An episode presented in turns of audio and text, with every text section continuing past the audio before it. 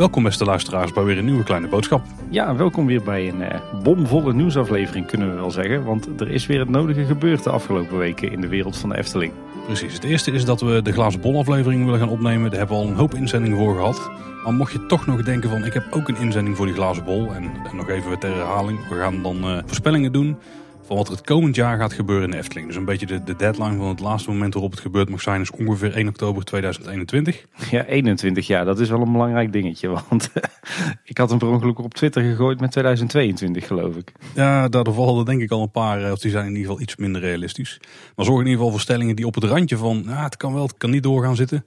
Dan zijn ze denk ik het leukste om, uh, voor ons om in een lijstje te zetten. En dan gaan we tegen gaan strijden, Tim. En dan ja, kijken wie de beste voorspelling heeft gedaan. Ik ben uh, erg benieuwd. Heb je dus daar uh, stellingen voor, stuur ze dan naar ons toe aan het eind van de aflevering. Noemen we uiteraard hoe je die allemaal bij ons kan krijgen. Maar dat zal al wel bekend zijn, denk ik. Ja, en momenteel kan er weer gestemd worden op de Dutch Podcast Awards. jammer genoeg deze keer geen pretpark podcasts genomineerd. Maar wel een aantal, ja, hoe kan ik het zeggen, bevriende shows eigenlijk, hè? Ja, eigenlijk wel. Dus ik denk dat we dan als stemadvies maar geven dat je je stem richting die clubs stuurt? Of die personen? Ja, nou, wat ik, ik, heb, ik heb al gestemd inmiddels. Dat kan trouwens op uh, podcastawards.nl slash stem. En bij mij uh, stonden Trust Nobody, Man Man Man, de podcast, Partij voor de Vrijdag en uh, Met Nerds om tafel op het lijstje. Dat zijn allemaal podcasts waar wij of al een keer zaken mee hebben gedaan. Of ja, wat toch vrienden van de show zijn. En ja, als het dan gaat om de beste podcast host, dan ja, kun je natuurlijk kiezen voor Domien. Heeft ook al een keer bij ons in de podcast gezeten. Of voor Elge van der Wel. Die kennen we natuurlijk van uh, Trust Nobody en van de Spoorkast. Ook twee uh, van in ieder geval mijn uh, favoriete podcast. Dus ja, toch een klein beetje stemadvies vanuit onze kant voor de Podcast Awards. Zeker, gaat alle stemmen. Dan de follow-up Tim. We hebben wat follow-up op aflevering 172. Dat was de vorige nieuwsaflevering. Toen hadden we gemeld dat de Efteling intern had verspreid dat het niet de bedoeling was dat normale medewerkers, dus attractiemedewerkers of mensen in de horeca, dat die de bezoekers zouden wijzen op de coronamaatregelen. We hebben daar, wat op teruggekregen. Ja, want eh, via Wessel van Loopings kregen een eh, statement doorgestuurd eh, vanuit de Efteling. En dat luidt als volgt. De Efteling stimuleert de reguliere parkmedewerkers juist wel om gasten te wijzen op anderhalve meter afstand. Crowd control zal die rol soms overnemen omdat het voor hen echt het beroep is. Maar medewerkers moeten gasten ook gewoon blijven aanspreken als ze situaties zien die daarom vragen. De Efteling wil personeel de juiste handvatten voor geven in plaats van verbieden om de discussie aan te gaan. Nou, dat is duidelijk hè. Ja, ligt net wel anders dan hoe we hadden gemeld. Dus bij deze gerectificeerd. Hadden ook nog wat follow op de laatste aflevering. Aflevering 173. Toen we bij het Anton Pieck Museum waren. En het over het leven van Anton Pieck hebben gehad. Ja. En maar we waren natuurlijk ook bij die expositie geweest. Volgens mij riep jij Tim in de aflevering dat het café-restaurant bijvoorbeeld een van de oudere gebouwen in het park die niet de Anton Pieck was ontworpen. Dan weten we niet precies hoe het zit. Maar Ramon, een luisteraar, die meldde weer dat op de interactieve plattegrond in het Efteling Museum een vrij ontwerp van het café-restaurant te zien is. En daar staan die heel kenmerkende initiale AP rechtsonder in het hoekje. Ja, dus het blijkt toch dat Anton Pieck wel degelijk uh, een ontwerp heeft gemaakt voor het café-restaurant. Ja, misschien aankleding ervan. Ja, ja wat, wat best wel een verrassing is. Want uh, ik, uh, ik ben nog eens wat gaan zoeken naar aanleiding van het berichtje van Ramon. Maar ik kan verder ook er nergens wat over vinden. Zelfs op Eftepedia, die het eigenlijk toch altijd wel aan het rechte eind hebben. Stond ook dat, dat het ontwerp van, van een andere architect was. En Perkent volgens mij. En zeker niet van Anton Pieck. Dus dat is nog een mysterie hoe dat precies zit. Ja, ik kan me voorstellen dat hij een schets heeft gemaakt of dat hij misschien een suggestie heeft gedaan voor hoe het uh, aan de buitenkant aangekleed moest worden, maar dat het de grove lijnen er wel waren of zo. Ja, dat soort samenwerking zijn geweest. Hè? Ja. ja, eigenlijk een beetje hoe het nu werkt uh, tussen uh, de ontwerpers aan de ene kant en Ronald Donkers aan de andere kant. Hè? Of vroeger tussen Tom van der Ven en Jan Verhoeven. Een andere Ramon, Ramon Heren, die had ook nog een stukje feedback over over onze aflevering. En dat ging over de anekdote van de, de metselaars die een borreltje op hadden. Of die, die Anton Pieck een borreltje zou geven. En Ramon wist te vertellen waar die quote eigenlijk origineel vandaan komt. Ja, nou ja, het blijkt dat, uh, dat dat ook terug te vinden was in de expositie. Er was eens in het Antropiek Museum. Ramon had een foto gemaakt van een, uh, een bordje. En op dat bordje was te lezen dat Anton Pieck in 1983 een interview had met Vara's Caravaan. Waarin dat hij zei, ik had liever metselaars gehad die stom dronken waren. Want dan hadden ze een muur gemetseld zoals ik gewenst had. ik denk dat dat een beetje is waar die urban legend vandaan komt van dat borreltje. Dus ik denk dat we daarmee weer zo'n eh, zo'n typisch Efteling broodje aap verhaal hebben ontkracht. Zullen we dan naar de hoofdonderwerpen gaan?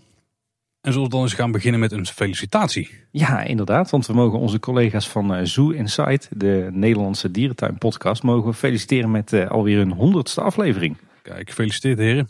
Ja, mooie prestatie. Uh, we zagen de afgelopen tijd de Pretpark podcast uh, als paddenstoelen uit de grond uh, schieten. Nou, dan rekenen we een dierentuin podcast ook maar even toe. Maar het valt me op dat er de laatste weken, maanden best wel weer een aantal zijn afgehaakt die recent zijn begonnen. Maar Zoo Inside is eigenlijk ja, een van de weinigen die, die trouw iedere, iedere week weer doorgaat. En nou, met als resultaat nu dus alweer 100 afleveringen.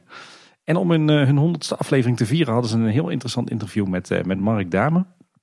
Een uh, man die uh, onder meer voor de Beekse Bergen en Burgersoe heeft gewerkt. en recent nog directeur is geweest bij Diergaarde Blijdorp. ontzettend slimme man met een, ja, toch een hele duidelijke blik op, op dieren en, en dierentuinen en hoe het allemaal zou moeten. Een heel interessant interview. dus als je wat hebt met dierentuinen moet je zeker die aflevering luisteren. echt een mooie uitgesproken mening over de hedendaagse dierentuinen en de toekomst daarvan. maar het leuke is dat, die, dat er ook nog een link was met de Efteling. Ja, want ze hadden daar toch een nieuwtje boven water gekregen. Of eigenlijk een heel oud feitje, laat het daarop houden. En dat is namelijk dat de Efteling een jaar of 30, 35 jaar geleden concrete plan had voor een eigen dierentuin. En die zou dan op de huidige locatie van de Fata Morgana en Aquanura moeten komen. Dus waar de Vondelplas voor een deel ligt. Ja. Tom van der Ven zou verantwoordelijk zijn voor het ontwerp. Ja, inderdaad. Het zou een hele andere opzet zijn dan eh, de dierentuinen zoals we die gewend zijn in Nederland. Eh, echt een Eftelingse dierentuin, een thema dierentuin waarschijnlijk ook. Eh, maar uiteindelijk zijn die plannen geannuleerd. en dat kwam voornamelijk door de overname van de Beekse Bergen door Libema. Ik was wel benieuwd naar wat een beetje de, de reden was hiervan. want ik zat eens even te kijken naar de tijdlijn van de Efteling. En dit is ongeveer 30, 35 jaar geleden. Is ongeveer het moment dat ze die Veulenweide hebben opgeheven. Want daar moest de bot natuurlijk verschijnen. Ja, 1985 zouden ze die ook willen gaan verhuizen? Was dat er misschien onderdeel van? Dat ze ook misschien een ander soort dieren dan de standaard dierentuindieren daar zouden willen hebben?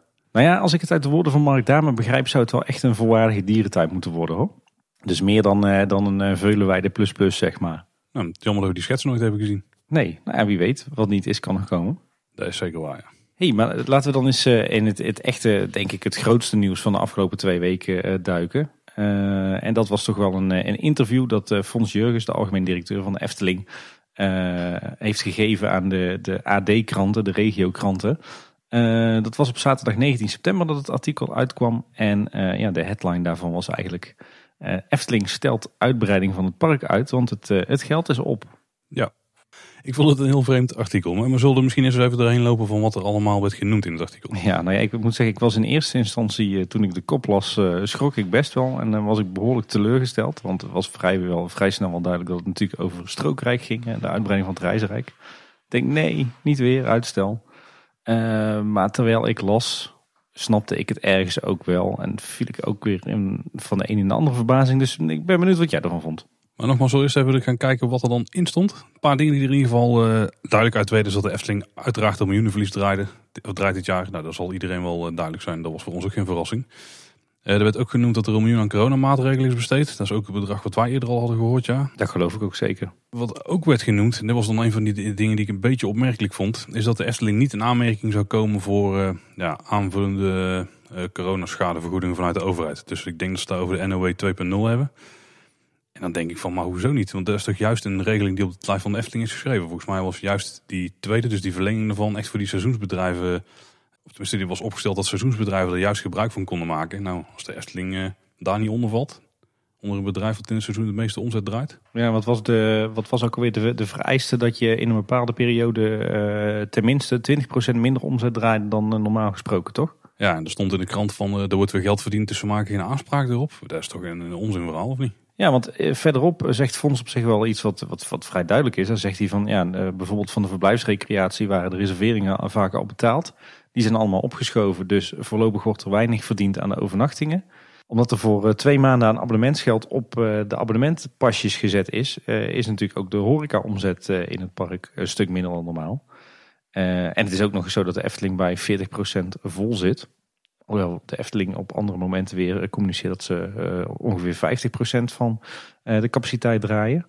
Maar goed, allemaal denk ik signalen dat het uh, dit jaar geen vetpot is. Ze zeggen niet voor niks dat ze miljoenen verlies draaien dit jaar.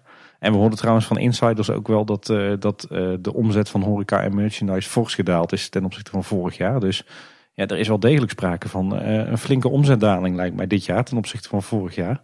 Dus is raar dat ze dan niet voor de NOE2 in aanmerking komen. Ja, dus de paar signalen in het interview die ik niet echt vertrouwde, zeg maar. Ik vind het, ik heb er niet echt een lekker gevoel bij bij het interview. En wat er ook in werd genoemd, en ook hier had ik wel wat vragen bij, is dat er een ontslagronde aankomt. De wordt de grootste ooit genoemd in het artikel. Nou, wat een beetje de strekking was, er worden dus geen investeringen gedaan, geen grote investeringen. Dus omdat die ontslagronde eraan komt, ja, is het ook niet heel erg logisch dat ze dus een grote investering gaan doen. Ik vraag me af, de grootste ontslagronde ooit, dat hebben we toevallig recent gehoord. Want die ging over de mensen die bij evenementen ja, eruit gingen of uh, naar andere afdelingen werden overgeplaatst. Ging het dan daarover of komt er dan nog een grotere ontslagronde ooit aan? Dat is eigenlijk één groot vraagteken. Um, want uh, aan de ene kant, voor mijn gevoel kwam het over alsof er dus nog een ontslagronde eh, gaat komen. Uh, zeker omdat het de grootste ontslagronde ooit. Ik geloof dat er bij evenementen iets van 25 FTE verdwijnen. dus ja, gaat het dan daarover? Is dat dan de grootste ontslagronde ooit? Ja, ik vond, vond het heel lastig.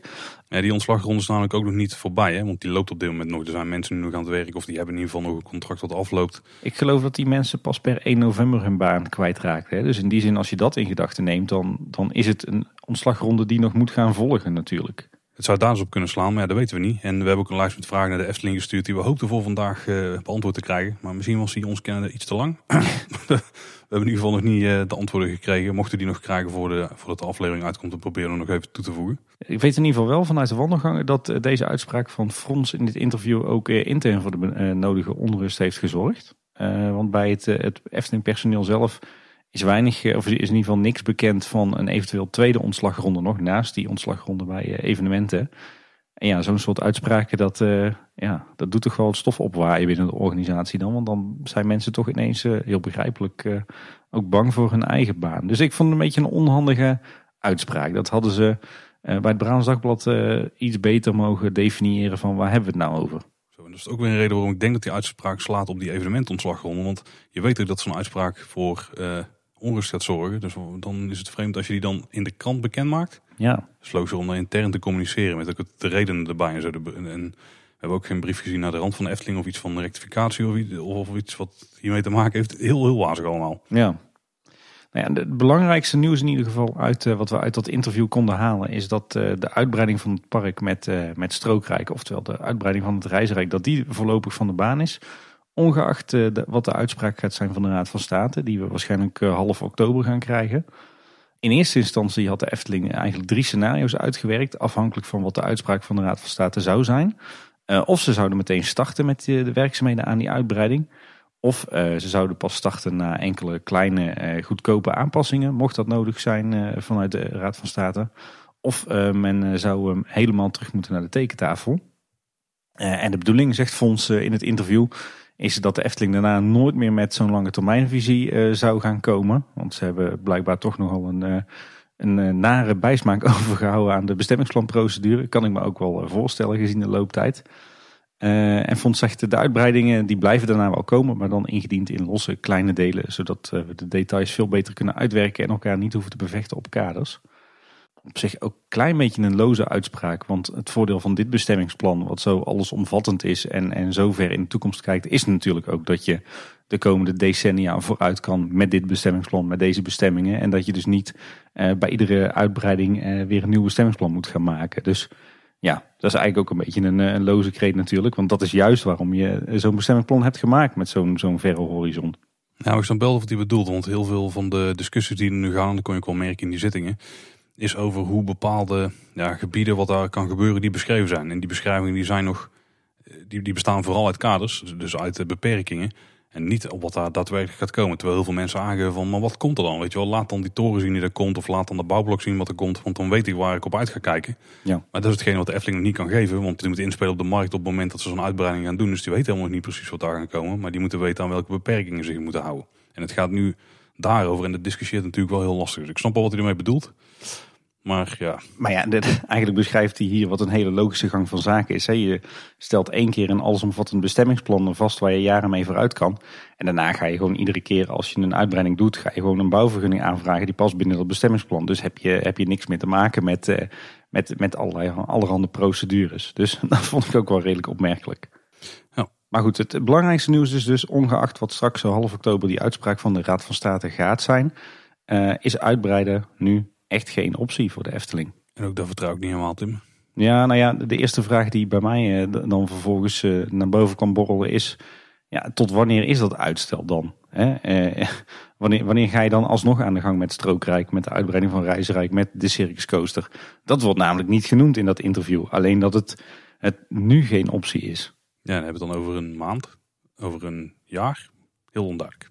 Nou, daar kunnen we, kunnen we wel het, het een en ander van, van vinden natuurlijk. Maar laten we eerst nog even blijven bij de feiten uit het interview. Ja, want wat Fons namelijk wel bevestigt in het interview... is dat die nieuwe attractie dus gaat eh, draaien om een achtbaan. En dat er ook horeca bij komt en kleiner vermaak. Allemaal een thema op die strook bij het hotel. Ja, en ze hebben het zelfs over een plein voor het hotel in het interview. Maar dat, dat bevestigt wel eh, de geluiden die wij hebben gehoord en ook al verschillende keren hebben gemeld in de podcast. eh, dat het hotel dus echt in het park komt te liggen of bij, echt bij het park wordt getrokken. En dat die circuscoaster waarschijnlijk dus ehm, aan een plein staat met aan de ene kant het Efteling Hotel zoals we dat nu al kennen en aan de andere kant die circuscoaster. En dat is natuurlijk wel nieuwe informatie. Ja, wel vermoedens die we natuurlijk hadden, ook op basis van die tekening die we ooit hadden gevonden. Maar nu is het toch wel bevestigd. Zeker. En dus dat inderdaad dat het een allesomvattend gebied wordt met en die achtbaan en horeca en dat kleinere vermaak waar ik dan uithaal dat we dus inderdaad invuls gaan krijgen. En wat ik wel grappig, de krant zelf die haalt ook het circus thema aan. Maar daar wil Fons niks over kwijt. Hè? Hij zegt wel dat de plannen niet gewijzigd zijn. Nou, we, we weten vrij zeker dat die plannen wel ooit zo eh, waren. Dus dat zal er nog steeds zo gelden. Maar Fons wou het toch niet bevestigen. Nee, inderdaad. Maar eh, op basis van het feit dat hij zo duidelijk zegt van de plannen zijn niet gewijzigd. Hè, je, hoorde heel veel mensen van ja, we, we kennen wel die plannen van die Circus Coaster. Maar wie zegt dat het nog steeds actueel is en misschien zijn die wel aangepast naar aanleiding van, van de coronacrisis. Dat is dus allemaal niet het eh, geval. Dus we kunnen ervan uitgaan dat, eh, dat alle geruchten die we tot nu toe gehoord hebben over de Circus Coaster, dat, die, eh, dat het nog steeds actueel is. Vond zij trouwens eh, ook nog dat, dat de achtbaan er in voorjaar 2020 al had moeten staan. Dat waren natuurlijk de plannen die ze met die voorlopige voorzieningen wilden ja, forceren. Of in ieder geval erdoor wilden krijgen, Ja. versneld. Ja. En dan had het al lang gebouwd moeten zijn. Wat verdorie Paul, dan hadden we al een paar maanden in die coaster gekund. Ja, maar hadden al weggeschoten kunnen worden. Ja. Nou, laten we in ieder geval eventjes eh, ook een paar, eh, of in ieder geval één groot lichtpunt eruit halen uit het interview. Want daar stond er ook in, hè? Ja, absoluut. Ehm, want de krant die hint er ook op van, eh, kan je dan niet nu beginnen aan een, een afgeslankte versie van de plannen? En met minder thematisering of alleen de achtbaan of, iets dergelijks. Maar Fons die was er eigenlijk heel duidelijk over. Die zegt, minder aankleding is Efteling onwaardig. Dat kan echt niet. Thematisering hoort nu zo bij ons. Het is juist de manier van aankleding, het oog voor detail dat dit park bijzonder maakt. Dat mag niet verdwijnen door corona. Dat laat ik echt niet toe. Daar zouden we keihard op worden afgestraft. En terecht. Pas als plannen door Sander de Bruin worden goedgekeurd, mogen ze uitgevoerd worden. Anders komt het er niet in. En dat kan dus nog best even duren. Want als we kunnen en mogen bouwen, doen we het in één keer goed. Met thema, met aankleding en met horeca. En heel plein. Het is alles of niets. Nou, schitterende woorden volgens mij, eh, Paul. Dat zijn eh, hele goede woorden om die te horen uit de mond van de directeur van Efteling. Ik las dat en ik dacht echt, Fons heeft het echt eh, goed begrepen. Ja, dat stukje, dat snapt u wel, ja. Ondanks wat andere bizarre uitspraken of quotes, of net wat de krant er dan van heeft gemaakt. Ja, maar hier werd ik wel echt vrolijk van. Ik denk ja, eh Fons en de hele Efteling-organisatie natuurlijk hebben wel echt door hoe, het, hoe het zou moeten gaan bij de Efteling. Liever in één keer goed dan halfbakken producten of allerlei concessies doen op, op kwaliteit. Eh, en eerlijk gezegd wacht ik zelf ook liever een jaartje extra op een uitbreiding dan, eh, dan dat we een afgeslankte variant krijgen die is, eh, is afgeraffeld of die helemaal met de kaasschaaf is mishandeld. Dus ik kan me voor de volle 100% vinden in de woorden van Fons hier. Ja, zeker. Al, twijfel ik dus heel erg dat dat wachten echt nodig is, hoor. Want, ah, zullen we het er nou over gaan hebben, voordat we nog wat details eruit pikken? Of, Nou, nog een paar leuke dingetjes uit het, uit het interview en daarna dan, dan mag je los, Paul. En grappig, eh, een deel van het, eh, het, het interview ging natuurlijk ook over de bestemmingsplanprocedure en over klagende buurtbewoners. En eh, Fons die noemt een aantal voorbeelden van aanpassingen die allemaal al zijn gedaan in het park om, om omwonenden tegemoet te komen. Nou, bijvoorbeeld dat belletje hè, van Lavisch Leerhuis wat zachter is gezet. Die kennen we natuurlijk al. Maar het blijkt dat ze ook bijvoorbeeld de stopcontacten in de stallingen van de veegwagens hebben omgedraaid. Eh, zodat de veegwagens 's ochtends niet meer achteruit eh, de stalling uit hoeven te rijden, maar gewoon vooruit. Zodat eh, de mensen die in de Prinsessenbuurt wonen, aan de andere kant van de Europalaan, dat die niet om zes uur 's ochtends wakker worden van, van die piepjes van die achteru- achteruitrijdende wagens. dit zijn wel de details, maar wel mooi om te horen. Maar hij zegt ook, we kunnen niet alle overlast wegnemen, want de stoomtrein die zal je altijd wel blijven horen. En ook het blauwe licht van Aquanura blijf je in de lucht zien. Nou, ik denk dat dat een heel reëel beeld is wat hij daar eh, schetst. er werd ook aangegeven dat de Efteling wel de 2,4 miljoen heeft betaald voor het nieuwe recroduct. Die daar bij Landschap Park Pauwels zou moeten komen liggen. Wel zuur hè? Ik kan nog helemaal niks doorgaan van al die uitbreidingsplannen van de Efteling. Maar wel al 2,4 miljoen euro betaald hebben aan een of ander ecoduct. Nou, die compensatie moet je toch ooit doen. Dus dan is daar in ieder geval al van het bordje af. Ja. Ze gaven ook aan dat investeringen aan duurzaamheid gewoon doorgaan. Ja, dan denk ik meteen, de grootste investering rondom duurzaamheid die ze op dit moment aan het doen zijn, buiten dat ze eigenlijk alle keukens aan het ombouwen zijn om gasloos te koken, is dat ze op vak M die zonnepanelen zouden willen gaan plaatsen. Ja, we weten ook uit het jaarverslag dat de Efteling daar eh, één op één geld voor krijgt van de stichting. Dus ik kan me zomaar voorstellen inderdaad dat we die carports met die zonnepanelen erop, dat die binnenkort eh, daadwerkelijk gebouwd gaan worden op eh, vak M.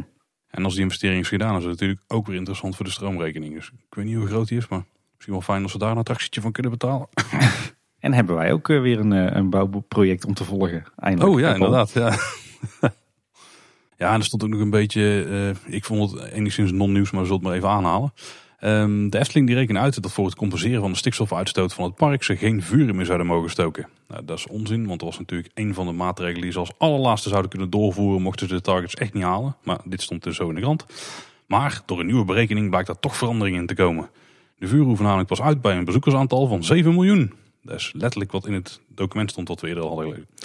Dat is de beoogde uitbreiding, maar zeker niet de huidige werkelijkheid. Details moeten nog worden uitgewerkt, maar de kans dat deze winter er toch een vuurtje brandt is vrij groot. He, Nou, eindelijk... Uh... Staat het ook in de grote media. Ja, precies. Wat wij al lang riepen. Ja, dit was, was wat mij betreft ook wel een beetje uh, iets wat terugkwam in dat hele interview hoor. Het, het, was, was heel leuk geschreven en zo. En er stonden best wat leuke nieuwtjes in. Maar het was wel duidelijk dat het uh, opgeschreven was door iemand die niet per se enorm ingevoerd is in de ontwikkelingen rond de Eftelingen. Nee, die had waarschijnlijk alles wat bestemmingsplannen in de tekst had staan op de site zelf. Even nog even gauw gecheckt voordat hij het interviewtje ging doen. Ja, wat dingetjes van loopings uh, zag ik er wel in terug tussen de regels door. Maar dat was het dan ook. Overigens stuurde luisteraar Robin nog wel een interessant stukje informatie toe. Die liep namelijk laatst het park. En toen was er een delegatie uitleg aan het geven aan een andere groep bij de speelweide. Over twee centrale grotere vuurkorfpleinen. Die zou, er zou onder andere eentje bij de speelweide komen. En dat zou dan zijn om de bezoekersstromen beter te controleren vond het wel interessant, want ik kan me voorstellen dat in de winterzon een grote dure tent neerzetten, mocht er daar nog geen langlopende contract of zo zijn afgesloten, dat dat best een makkelijke besparing is. Zeker, ja. Volgens mij is het zo dat de Efteling de tent en de materialen zelf heeft gekocht. Hè? Ja. Uh, die zal ergens in opslag liggen. Dus dan, maar zo goed ze bezuinigen dan in ieder geval wel natuurlijk de opbouw en de, de afbraak van, uh, van die enorme tent. Wat natuurlijk een behoorlijk forse kostenpost is. Ja, en daarnaast moet je je afvragen of in uh, het tijdperk van corona of zo'n grote ijstent dan een, eh, een hele slimme plek is om, te, om al je bezoekers te concentreren. Ja. Dus ik, ik zou me heel goed kunnen voorstellen dat ze en uit oogpunt van de, de volksgezondheid en uit oogpunt van de financiën, dat ze dit jaar geen ijspaleis bouwen. Maar dat ze dus gaan voor twee grote openlucht vuurkorfpleinen, zoals ze die dan dus blijkbaar zo mooi noemen. Ik zie dat wel zitten hoor. Een, mooi groot kampvuur en dan wat koeken en zopie eromheen, wat bankjes, een, een orkestje. Het, eh, het voelt helemaal eh, Anton Pieks eh, op die manier. Hè? Ja, ik zie er ook wel zitten. En het is dus een keer een andere winterefteling dan anders. Want de laatste jaren is hij toch redelijk hetzelfde altijd. Ja, dat zou wel fijn zijn. Dan hebben we inderdaad eindelijk ook een keer echt wat nieuws. Zou ik dat sowieso heel vet vinden hoor. Als de Efteling er ooit voor kiest om in de winter Efteling echt zo'n zo'n ouderwetse, oud-Hollandse openluchtijsbaan aan te leggen. Met, met dennenbomen, met lichtjes erin. En inderdaad die kraampjes met koeken en zopie erlangs. Dit lijkt me een mooie eerste, eerste aanzet daarvan, als dit eh, de werkelijkheid gaat worden. Ja, die ijsbaan zie ik dan dit jaar niet verschijnen. Ook weer waarschijnlijk vanwege kosten. Maar ook eh, omdat het ook een plek is waar mensen zich concentreren tegen elkaar aanbotsen. Nou, de... Maar goed, dat is nog uh, toekomstmuziek. Uh, de Winter Efteling 2020-2021 gaan wij het vast nog wel over hebben in deze podcast. dus daar komen we nog op terug. Maar ja, goed, eigenlijk even terug naar de kernboodschap van, van dit, dit interview dus. het gaat slecht met de Efteling momenteel. Forse daling van de omzet. Er komt een miljoenenverlies aan. En, daarom is het niet verantwoord om te gaan investeren in de uitbreiding van het reisrijk. en die plannen liggen tot na de order stil. Dat is denk ik een beetje de samenvatting van de hoofdlijn van het interview. Hè? Ja, en ik vind het toch. Kijk, het is weer een fondsinterview. En die hebben we de laatste tijd, na de laatste twee maanden, was het even rustig. Maar de vorige zeker toen de Efteling weer ging openen en ook de maand daarvoor ongeveer, toen is hij best wel vaak voor interviews komen opdraven. En de mededeling die hij iedere keer meenam was steeds anders. Want op zich hebben we dit al eerder gehoord. Hè? Dit is al vaak gemeld in eerdere interviews. Alleen nu werd het eh, heel sterker uitgehaald en lag de nadruk er heel erg op. Heeft ook interviews gegeven waarin het juist was van ja, straks gaan we gewoon weer wel investeren. En gaan we gewoon vooral naar die uitbreiding kijken. En toen ging het ook wel over het bestemmingsplan natuurlijk, want die Raad van State zitting was toen geweest. De messaging van Fonds, zeg maar, die is niet heel erg consistent. Nee, nou ja, ik denk dat de reden dat dit nu zo groot uitgemeten in het nieuws kwam, dat het toch een beetje verwachtingsmanagement is vanuit de Efteling. Ze weten natuurlijk dat er over, nou met een beetje geluk twee weken, een uitspraak komt van de Raad van State. En iedereen eh, zit toch een beetje tussen de oren van, joh, zodra de Raad van State groen licht geeft, dan gaat de Efteling als een malle bouwen. Nou ja, dat is in ieder geval, weten we nu dus, dat gaat sowieso niet gebeuren. Nog even los van de vraag wanneer het dan wel gaat gebeuren. Ik denk dat ze nu bewust de media wel hebben opgezocht en eh, waarschijnlijk een, een exclusieve interview aan het Brabants Dagblad of aan uh, de AD-regiokrant dus hebben aangeboden. Om juist even de verwachtingen te temperen van jongens, let op, als straks die uitspraak er is, dan gaan we zeker nog niet bouwen. En toch, vanwege Fonds een Historie qua uitspraken vertrouw ik het ook niet helemaal. Dat, dat ze niet meteen aan de gang zouden gaan. Oké, direct is misschien wel heel snel. Maar in ieder geval met wat voorbereidende maatregelen. Dat ze het aankondigen van wat er nou precies komt. Dat ze het dan nog even uitstellen. En dat ze het gewoon wel rustiger aan doen qua communicatie. Maar aan de andere kant hebben we namelijk ook gehoord dat ze juist wat um, de, de, kleinere investeringen op dit moment. Dat ze daar uh, de kraan van dichtdraaien. Maar wel willen gaan focussen op die grotere investering. Dat lijkt dus nu verleden tijd, die aanpak. Ja, maar dan krijgen ook weer het verhaal van dat het eh, met de Efteling heel slecht gaat en dat het geld op is en zo. Ja, dat is misschien een klein kijkje achter de schermen. We hebben inmiddels een aflevering opgenomen over de financiën van de Efteling. Die komt eh, binnenkort, brengen we die uit. En dan blijkt toch wel dat de Efteling best wel wat reserves heeft en vet op de botten. En dat het niet heel erg spannend is. Ja, tenminste, natuurlijk, het is een slecht jaar en ze gaan uh, vrij zeker rode cijfers draaien. Ondanks de steun van de overheid. Dat het nou ook weer niet zo schandalig slecht is als we als Fonds doet vermoeden voelde ik wel een beetje als een slachtofferrol inkruipen. En ik weet niet met welk doel dan, maar... Ja, nou, ik weet, ik weet niet of dat het is. Kijk, even in een notendop. Uh, wat is een beetje het punt over die uitspraak van Fonds van er is geen geld voor die investering? Kijk, wat de Efteling uh, eigenlijk altijd doet, is dat uh, als ze een attractie bouwen, dan, dan doen ze die investering uit de omzet van het jaar ervoor. Of van de jaren ervoor. dus de Efteling spreekt eigenlijk nooit het eigen vermogen aan, zeg maar de spaarrekening van het bedrijf. Uh, krijgt er normaal gesproken ook, ook niet een zak geld voor van de stichting, wat je misschien wel zou verwachten. En de Efteling leent eigenlijk ook zelden of nooit. Uh, als ze dat doen, dan doen ze dat voor verblijfsaccommodatie. En dat is ook wel logisch, want daar kan je natuurlijk een, een mooie business case uitbouwen wanneer zich dat terugverdient. Maar attracties bouwen ze eigenlijk, eigenlijk altijd uit de omzet van, de, van het jaar ervoor. Kijk, en de omzet dit jaar is natuurlijk fors minder, dat is een feit. Uh, dus ze houden veel minder over. Dus ja, de kosten moeten omlaag. Uh, waarschijnlijk zal het onderhoudsbudget dit jaar ook wel uh, omlaag zijn geschroefd. En blijkbaar dus ook het investeringsbudget. Dus als je zegt van ja, wij houden vast aan die tactiek om, of die strategie om uitbreiding en aanpassing in het park en nieuwe attracties alleen te doen uit de omzet en daar niet voor te lenen of daar niet ons eigen vermogen voor aan te spreken. Ja, dan heeft Fonds natuurlijk wel gelijk. Maar aan de andere kant, waarom zou je niet in deze ja, toch bijzondere tijden ervoor kiezen om je attractie een keer op een andere manier te financieren. Of dus gewoon wel uit het eh, vermogen wat je een al die jaren hebt opgebouwd. Want daar is er gewoon en dat is best wel een flinke pot. Kijk, en ik snap dat de, het doel van de stichting is dat de Efteling moet blijven voorbestaan. En dat ze recreatie en eh, werkgelegenheid voor de, voor de uh, omgeving willen bieden. En misschien dat daar heel erg op is, op is gericht, weet je wel. Dat daar dan de onderliggende gedachte is van ja, kijk, het, het is een risico. Want de Efteling is wat dat betreft zo conservatief als wat. Uh, dus het, het, is een risico als we dit gaan doen. Ja, aan de andere kant, zoals we ook al hebben besproken. En wat je nu trouwens ook ziet om ons heen. Uh, Walibi België die gaat uh, weer een grote uitbreiding doen. Uh, Movie Park Germany die gaat een grote, uit, of die gaat een grote attractie bouwen. Europa Park bouwt gewoon door. Nou, Fantasieland, daar weet je nooit wat ze gaan doen. Maar Fly is net open, daar halen we straks vast nog wel aan. die zullen ook niet stil gaan zitten. Ik, je gaat op een gegeven moment wel een beetje...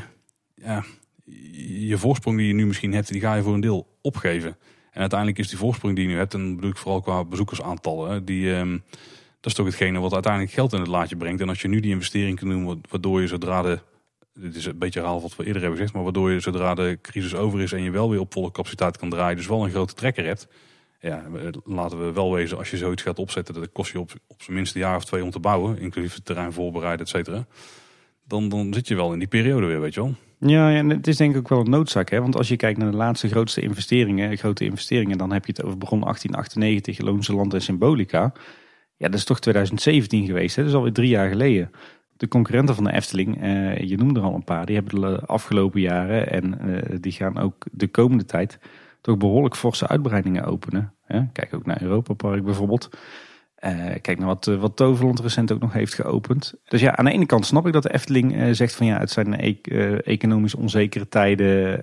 het is lastig. We willen geen niet al te grote risico's nemen. Dus we blijven vasthouden aan het beleid dat we alleen uit de omzet investeren. En daardoor kan het nu even niet. Maar ja, aan de andere kant is, zou je toch zeggen dat dit nu juist de tijd is om te investeren. Om ervoor te zorgen dat als uh, corona straks uit de wereld is, dat je meteen kan uitpakken met een enorme klapper van een, uh, een attractie en een themagebied. En ja, je hebt het geld gewoon liggen. Of je kan het tegen hele gunstige condities lenen. Dus ja, dat is even de grote vraag. Hè? Is het nou verstandig om inderdaad te zeggen van nou we houden in deze tijd de hand extra goed op de knip? Of is het nou juist een tijd om te zeggen van ja we moeten juist nu investeren? Um, want we beginnen al zoetjes aan een klein beetje achter te lopen ten opzichte van andere parken. En we moeten zorgen dat, uh, dat we straks uh, weer die klapper kunnen maken. Zodat uh, die bezoekersaantallen omhoog schieten richting 5,5, 5,7, 6 miljoen. Ja, exact. Kijk, en dat is ook het hele vreemde vind ik hieraan. Want je bent zo'n conservatief bedrijf, je bouwt een enorme pot met geld op. Maar die is dan toch juist voor zo'n noodsituatie. Kijk, we kunnen natuurlijk niet in de plannen kijken, de lange termijn visieplannen. Terwijl we wel altijd proberen met die bestemmingsplannen natuurlijk. En, maar ja, kijk, stel ze willen ooit een keer een tweede park openen. En daar, daar willen ze voor een groot deel zelf financieren. Of een flinke uitbreiding aan de westkant. Of uh, een paar nieuwe vakantieparken. Of weet ik veel. Of hotels of weet ik veel wat ze gaan doen. Misschien dat ze daar allemaal voor in reserve hebben. Maar ja, ze hebben er volgens mij al de afgelopen twintig jaar nog geen stijver uitgehaald. Dus nee. dit is dan toch het moment met zo'n crisis, weet je wel. Ja. ja, wat je ook al zei, hè, de stichting heeft als, eh, als doel het, uh, het behoud van de Efteling voor de eeuwigheid. Nou, dan is dit toch juist een, het moment om als stichting ook te gaan investeren om de Efteling juist door die lastige tijd heen te trekken. En ervoor te zorgen dat ze daarna die, die klapper maken. Ja, volgens mij als er één wijsheid is in de wereld van de attractiepark of van de leisure, is dat als je niet investeert, dan loop je op een gegeven moment gewoon achter. Ja, ja, dus ik denk dat we het daar met elkaar wel eens zijn. Uh, ja, dat, het, ja, dat de vraag dus is, is het wijs om inderdaad uh, uh, vooral maar niet te investeren op dit moment. Aan de andere kant, ik heb het, het voorgevoel dat, er, dat ze misschien voor een andere strategie kiezen. Het zou mij ook niks verbazen als ze een plan B hebben voor seizoen 2021. dus dat ze het komende jaar wat kleinere investeringen gaan doen in het bestaande park. dan zijn ze namelijk niet afhankelijk van de uitspraak van de Raad van State, hebben ze genoeg tijd om eventueel nog aanpassingen door te voeren in de grotere plannen. En kunnen ze alsnog uit de omzet van het afgelopen jaar investeren. Um, maar dan, dan kleinere investeringen. Hè. Denk bijvoorbeeld aan de vervanging van Popca Marina, waar we al de nodige geruchten van hebben gehoord. Uh, dan kun je in 2021 toch openen met een nieuwe attractie of nieuwe attracties of, of een, een nieuw gebiedje in het park. Maar de investering is beperkt. En vervolgens kan je een jaar later bijvoorbeeld gaan openen met, uh, met een Grand Circus Balancé. Ja, maar ook als je dat wil doen, dan moet je dus wel de schop in de grond gaan zetten binnen de komende ja, vier maanden of zo. Ja, dan zou ik inderdaad uh, ergens begin 2021 wel gaan, gaan bouwen aan Strookrijk, ja. Misschien is het ook wel de periode waar Fonds op doelt hoor. Kijk, ik denk dan, als je dan echt uh, nu op de centen zit, want je zegt dat ze iets kunnen investeren uit de omzet van afgelopen jaar. Uit de winst daarvan in ieder geval niet, want die zal er niet zijn. dus dat wordt denk ik een lastig verhaal. Maar als je dan echt op de centen zit, waarom bespaar je dan niet bijvoorbeeld die 10 miljoen die daarmee gemoeid gaat? Ik heb echt geen idee over budgetten die daarmee gemoeid gaan. Hè? En, en, leg je die, en hou je die dan dus gewoon paraat voor dat grote project waar je toch wil gaan uitvoeren? Ja, misschien omdat je toch in 2021 wil uitpakken met iets nieuws, maar dat je er... Uh uh, dat je er het, geld niet voor hebt. als je dus zegt, ik wil per se uit de omzet blijven investeren, maar ik heb dat geld niet. En ik wil ook geen concessies doen op, uh, op die circuscoaster en het hele themagebied. Dus ik heb een beperkt bedrag om te investeren, maar ik wil toch iets nieuws openen. Ja, dat je daar voor kiest om in, een pas op de plaats te maken. En om eerst kleinschalig te investeren in, in een plan B. Maar zou dat nodig zijn? Want je doet, een, je doet zo'n investering dan ook om je bezoekersaantal een beetje op te krikken. Of in ieder geval op een lekker niveau te houden. Ja. Ja, er zit nou een hele erge beperking op. En in de zomer denk ik dat ze iedere ticket die ze kunnen verkopen of iedere reservering die ze eruit kunnen doen, dat die gewoon gedaan wordt. Die wordt gewoon opgebruikt, zeg maar. En heb je het laagseizoen, ja, dat is vergelijkbaar met voorgaande jaren. Misschien is het nu net iets drukker. Dus tenzij je iets kunt doen qua investering wat het laagseizoen omhoog zal halen, dan, dan zou ik het kunnen verklaren. Maar anders dan ja, ga je er niet heel veel meer omzet mee draaien, toch? Tenzij je een of ander dope restaurant maakt en de horecacapaciteit ja. flink uitbreidt. Maar... Dat, uh, die geruchten kennen we ook. En uh, nee, maar op zich snijd je daar wel iets interessants aan. Hè? Want uh, het, het heeft inderdaad, zolang er geen vaccin is, heeft het weinig zin om een enorme klapper te maken qua investering. Want je kan toch niet enorm groeien in je bezoekersaantallen. omdat je zit aan die beperking van die 50% bezetting van je park. maar ik denk dat ze ook wel bang zijn als ze helemaal niks nieuws doen voor 2021. Dat de populariteit van het park toch wel langzaam maar zeker af gaat nemen. Want ja, Uh, dan is de laatste investering die is gedaan, is Max Moritz. Is natuurlijk een klein beetje vervanging van de Bob. Terwijl de concurrenten in Nederland en de landen om ons heen wel investeren. Dus ik kan me ook wel voorstellen dat ze zeggen van nou we willen toch iets nieuws kunnen openen. Zodat we toch weer een argument hebben om mensen ook in 2021 weer een keertje hier naartoe te halen. Ja, maar als je zoiets wil doen wat echt mensen trekt, dan moet je toch aardig wel investeren. Dan kom je er ja, met een halve Grand Circus Balancé misschien net. Om er iets serieuzer voor terug te zetten. Ja, nou ik denk dat je voor, voor, voor 10 miljoen toch best een aardige invul kan neerzetten. Een vervanging van Polka Marina. Dat is natuurlijk niet echt een publiekstrekker. Ja, weet ik niet. Als je dat leuk thematiseert, je verzint er een verhaaltje omheen, eh, een leuke marketingcampagne, je maakt een, een eh, leuk pleintje ergens. Dan denk ik dat je daar toch best wel weer, weer wat bezoekers mee kan trekken die die uh, toch ieder jaar de neiging hebben om, om een keer naar de Efteling te gaan. En die kan je daarmee wel net, uh, ja, net even dat duwtje in de rug geven om alsnog een keer weer te gaan in 2021. Ja, zou het? Terwijl doe je niks, dan zeggen ze van nou, we, we wachten wel een jaartje. Ja, het wel, wel als ze weten dat er dan een jaar later nu natuurlijk een grote attractie staat. Maar dan nog steeds. In het jaar, dat, voor het jaar voordat Symbolica kwam, toen besteken de bezoekcijfers ook. En toen is er eigenlijk niks noemenswaardigs bijgekomen. Nee, maar, maar goed, ik ben maar een beetje aan het speculeren. Hè. Feit is gewoon dat de grote uitbreiding van het park met Strookrijk, met uh, Grand Circus Balancé, tot nader order is uitgesteld. Tot twee dagen na de uitspraak misschien in plaats van direct na de uitspraak. dat zou wel kunnen. Ja, het, het, zou kunnen, lijkt me dat niet. Maar de vraag is natuurlijk wel, uh, wanneer beginnen ze dan wel aan die uitbreiding? Hè? Wachten ze daarmee tot het moment dat er een werkend vaccin is tegen corona? gaan ze dat echt pas doen nadat ze een volledig seizoen hebben gedraaid met, met de gebruikelijke goede cijfers? Dus dat zou dan op zijn vroeg zijn eh, begin 2022 de schop in de grond. Als het soms seizoen nog komt, want als je die investering niet doet, kan het best zijn dat je daar dus weer op achter gaat ja, blijven. Precies, dus dat zijn een hoop vraagtekens. Jammer dat het Brabants daar ook niet op heeft doorgevraagd. Of dat in ieder geval niet heeft gepubliceerd. Want het is natuurlijk ook een beetje cherrypicken uit alle de tijd die ze met fondsen hebben gehad. Want eh, wat je daar ziet is misschien voor vijf minuten aan gesprek. Maar er zal waarschijnlijk een uur of zo aan gesprek vooraan uh, aan af hebben gegaan. Ja. Maar een paar grote vragen die ik gewoon nog heb is hoe zit het nu met die ontslagronde? Is er degene die al aangekondigd was of komt er serieus nog een aan? Want dan kan ik me wel voorstellen dat het, uh, de stemming iets anders wordt. En dat het gewoon eh, bijna een ethische kwestie is dat je het niet doet. Uh, want dat van de cent, ik, als er een wil is, dan is er echt wel een weg bij de Efteling op dit moment om het alsnog te, te financieren. Zeker. Zonder dat, er, dat ze echt in de problemen komen. Een paar vragen. Hopelijk krijgen we snel antwoord. Dan delen we die uiteraard met jullie. Ja, ja en andere belangrijke vragen zijn toch wanneer dan wel? En, en waar ik ook benieuwd naar ben, is wat, wat betekent het uitstel van deze plannen nou ook bijvoorbeeld voor uh, de werkzaamheden die gepland stonden aan uh, het Efteling Hotel of aan het café-restaurant, die uh, naar verluid samenhingen met de plannen voor de uitbreiding van Reizenrijk. Dus doen het goed of niet, Tim? Alles of niks. Ja, ja, precies. dus ja, veel vragen nog. Maar goed, we weten in ieder geval dat uh, als er uh, half oktober een positieve uitspraak is van de Raad van State, dat we niet meteen op uh, mooie impressietekeningen van een Grand Circus Balancé hoeven te hopen. En ik moet zeggen, toen we vroegen om input voor de glazen bol aflevering, had ik niet verwacht dat Fons het op deze manier zou insturen. Want hij heeft het ons wel uh, moeilijk gemaakt nou. ja, inderdaad ja. Een heleboel stellingen die onze luisteraars een paar dagen daarvoor hadden aangeleverd, die, die konden we meteen weer schrappen. Nou, ik denk dat het nou juist nog interessanter wordt welke, welke punten we kunnen kiezen. Ja, dat is waar. Nou ja, een hoop speculatie en een hoop onduidelijkheid, maar dit was voor ons toch wel het, het grootste nieuws van de afgelopen twee weken.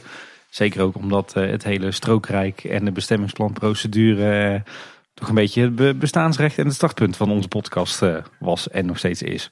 Ja, zo, daar houdt het maar niet op. Hè? Dat is het onderwerp maar blijft geven. Nou, we breken toch nog even naar de rand in. We hebben namelijk inmiddels wel de antwoorden gekregen van de Efteling. En een paar dingen die erin staan, die zijn wel interessant. Het grootste deel is wel gewoon van, ja, daar kunnen we eigenlijk nog niks over zeggen. Uh, weten we nog niet, dan moeten we het jaar even afwachten. Bijvoorbeeld over hoe groot de verliezen dan zijn. Maar ze geven dus ook aan dat die ontslagronde, dat er echt gaat alleen over die business unit theater en evenementen. Dus er komt niet, dus op dit moment een tweede ontslagronde aan. Dus daarin kunnen we iedereen in ieder geval geruststellen. Uh, de maximale bezetting van het park die is volgens het protocol veilig samen uit dus 50%. Bij de Efteling zelf die zit nou gemiddeld op ongeveer de 40%. Uh, ze geven ook aan dat er nog geen concreet plan B is. En wel dat ze dus doorgaan met die investering in duurzaamheid. Maar dat bijvoorbeeld die zonnepanelen in vak M niet al in dit jaar gelegd gaan worden, maar pas in 2021. Ze geven ook antwoord waarom ze geen NOE2 zouden krijgen. En dit blijft wel een beetje wazig. En ze geven daarbij ook aan dat ze tot maximaal 90% van de loonkosten vergoed krijgen. Maar dat was in de praktijk dus minder. Omdat januari als uitgangspunt was gepakt. En dat is een rustige maand voor de Efteling. Dus dan is er ook weinig personeel. Dus ook weinig, eh, of in ieder geval een stuk minder personeelskosten. En ze geven aan dat je die NOW2 dus krijgt als je tenminste 20% van de omzet verliest. Maar men vergelijkt dus niet hoogseizoen 2020 met 2019. Ze vergelijken juli, augustus en september samen met een gemiddelde kwartaal. En als je daarnaar kijkt, heeft de Efteling dus blijkbaar geen 20% omzetverlies. Wat misschien ook wel een beetje goed nieuws is. En als laatste geven ze nogmaals aan dat zorg dragen voor de continuïteit van de Efteling. En voor de werknemers die bij de Efteling werken, dat daar echt wel de hoofddoelen zijn. Eh, dus dat ze daarom zo conservatief zijn op dit moment. Nou, dat maakt in ieder geval een paar punten iets duidelijker. En ik denk dat we er binnenkort nog wel over verder discussiëren. nu weer terug naar de aflevering. Maar er is ook nog ander nieuws geweest, Tim. Ook rondom de wereld van de Efteling trouwens. En dat is dat het Efteling Golfpark gaat verdwijnen. Of in ieder geval, het krijgt een andere naam en een andere uitbater. Want het gaat voortaan Golfpark de Loonse Duinen heten. En de Efteling blijft wel eigenaar van de gronden en van het gebouw. Het uh, uitbater gaat nou voortaan een andere partij doen. Ja, een klein beetje raar verhaal. Hè? De Efteling die besloot vorig jaar om uh, te stoppen met het Efteling Golfpark. In ieder geval in 2034, maar liefst nog veel eerder. Maar wat blijkt nu, het afgelopen jaar is er achter de schermen druk gewerkt aan ja, eigenlijk verschillende voorstellen, verschillende alternatieven. en ze hebben nu dus een externe partij gevonden die de golfbaan in ieder geval voor tien jaar wil exploiteren. Vanaf 1 januari 2021 al. En dat is de HGE, de Hollandse Golfbaan Exploitatiemaatschappij. Zo, die naam die zegt helemaal niet wat ze doen. Nee, precies. Waarbij Hollandse eh, mooi met SCH is geschreven. Dus wat dat betreft is het de Efteling wel op het lijf geschreven, zou je kunnen zeggen. Maar ja, dat betekent dus wel dat het, eh, dat het golfpark dus niet meer de naam Efteling mag gaan voeren. Maar dat het eh, per 1 januari een andere naam heeft, namelijk Golfpark de Loonse Duinen. En dat zal dus ook wel betekenen dat denk ik alle Efteling referenties gaan verdwijnen. Dus ook de mascotte ja. die ze nu hebben. Ik neem aan dat niet uh, bijvoorbeeld die reuzenvoeten gaan verdwijnen of bunkers. Nee. Dus uh, ze zullen op bepaalde punten nog wel houden. Maar een hoop van de, nou, laten we de teaming noemen, die zal wel gaan verdwijnen. Ja. Of in ieder geval aangepast worden. Ja. Ja, Loopings die weet ook nog te melden dat er uh, op dit moment 11,7 FTE werken bij het golfpark. Vind ik verrassend weinig. Maar goed, toen we daar onze, onze rondleiding kregen, toen bleek ook wel dat, dat veel werk door vrijwilligers wordt gedaan. Maar van die uh, zeg maar bijna 12 vaste medewerkers worden er uh, 2,8, uh, dat zullen wel drie zijn, overgenomen door de Hollandse Golfbaan Exploitatiemaatschappij. En dat zijn de greenkeepers, oftewel de hoveniers die de golfbaan onderhouden. En dat vond ik wel een verrassende. Want juist toen wij er onze rondleiding kregen, ik zal trouwens de, wel een linkje in de show notes zetten naar de aflevering die we daar hebben gemaakt. Toen hadden de greenkeepers net te horen gekregen dat zij zo'n beetje de eerste waren die eruit vlogen. Omdat de Efteling het groen onderhoud ging uitbesteden aan een externe firma.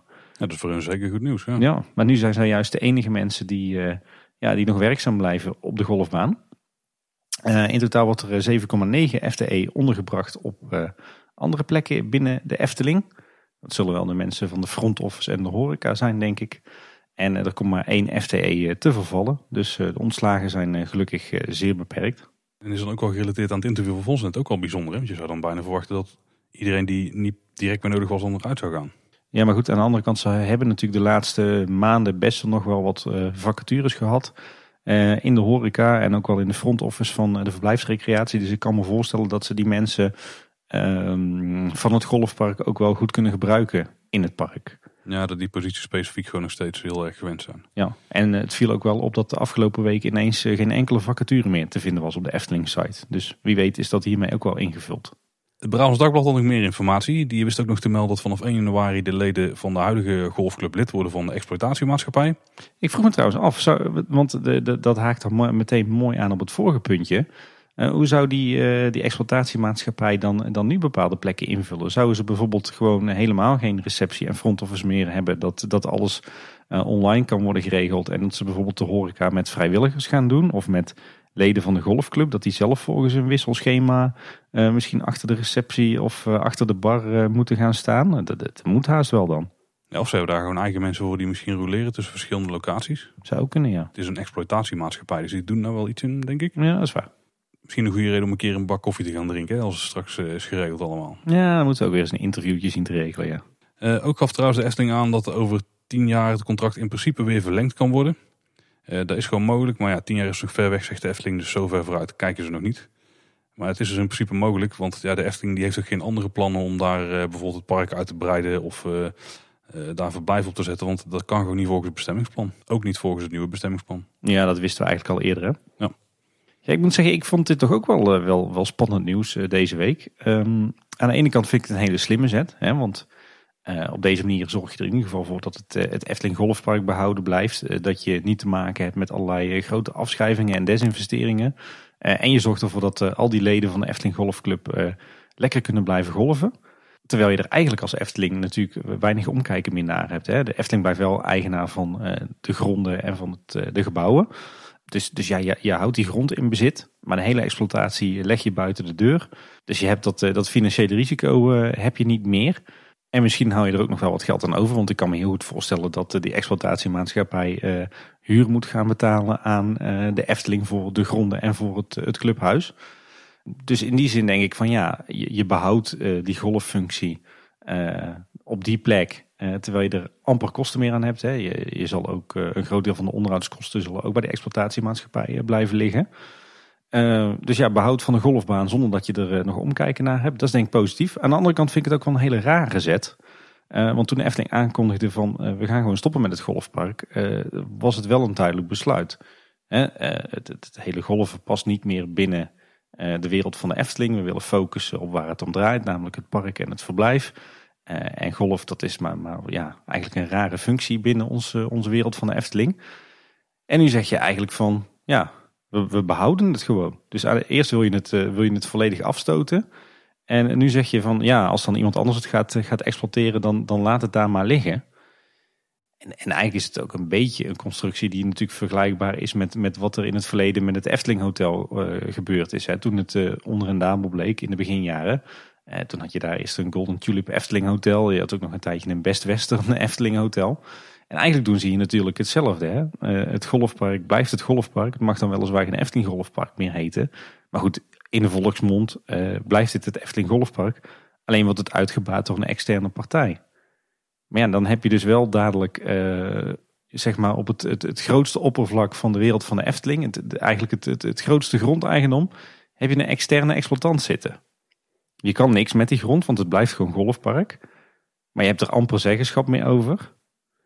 Is dat dan wat je wil? Heb je dus dadelijk een groot deel van de wereld van Efteling bezet door een andere exploitant?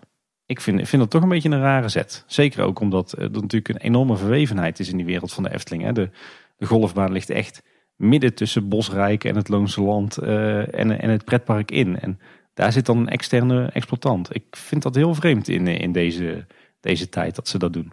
Nou, maar op zich doen ze wel precies wat ze zeggen. Want ze gaan zichzelf gewoon helemaal niet meer bemoeien met die golf. Dus wat dat betreft stoot het af zeg maar, heel de overeenkomst met de club die ze hadden en, uh, en alles wat daarin zat, daar, daar, zijn ze gewoon mee gestopt. De Efteling die trekt zijn vingers daar gewoon vanaf.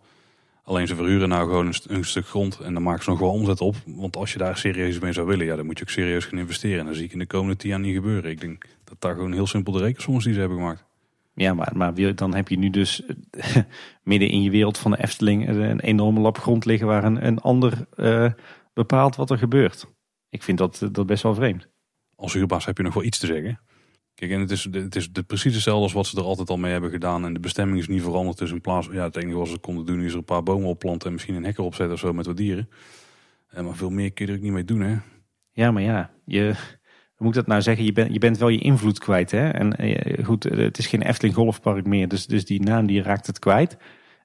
Voor de buitenwereld lijkt het dan misschien ook alsof, alsof een ander ja, toch in, ja, in, in die Efteling-wereld actief is. Ik, ik, ja, Nee, maar dan ga je er niks van merken.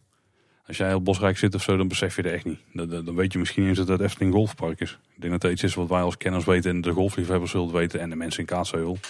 Maar gewoon uit Delft die een keer in een weekendje in Bosrijk zit en ziet dat er iemand een balletje staat te slaan. Ja, die kan echt aan de uh, roesten dat, het, uh, van, dat er iemand dat doet uit naam van iets wat door de Efteling wordt gerund of van iemand anders. Ja. ja, ik weet niet of dat een gevoelskwestie is hoor. Maar als ik de Efteling was geweest, had ik uh, op, op zo'n grote lap grond in, in mijn grondgebied had ik echt veel meer zeggenschap gewild dan wat ze nu hebben. Maar, want nu kan je er ook verder niks meer mee met die grond. Hè? Ik bedoel, je bent dit uh, voor, voor tien jaar kwijt. Uh, misschien wel voor langer, daar hinten ze al wel op.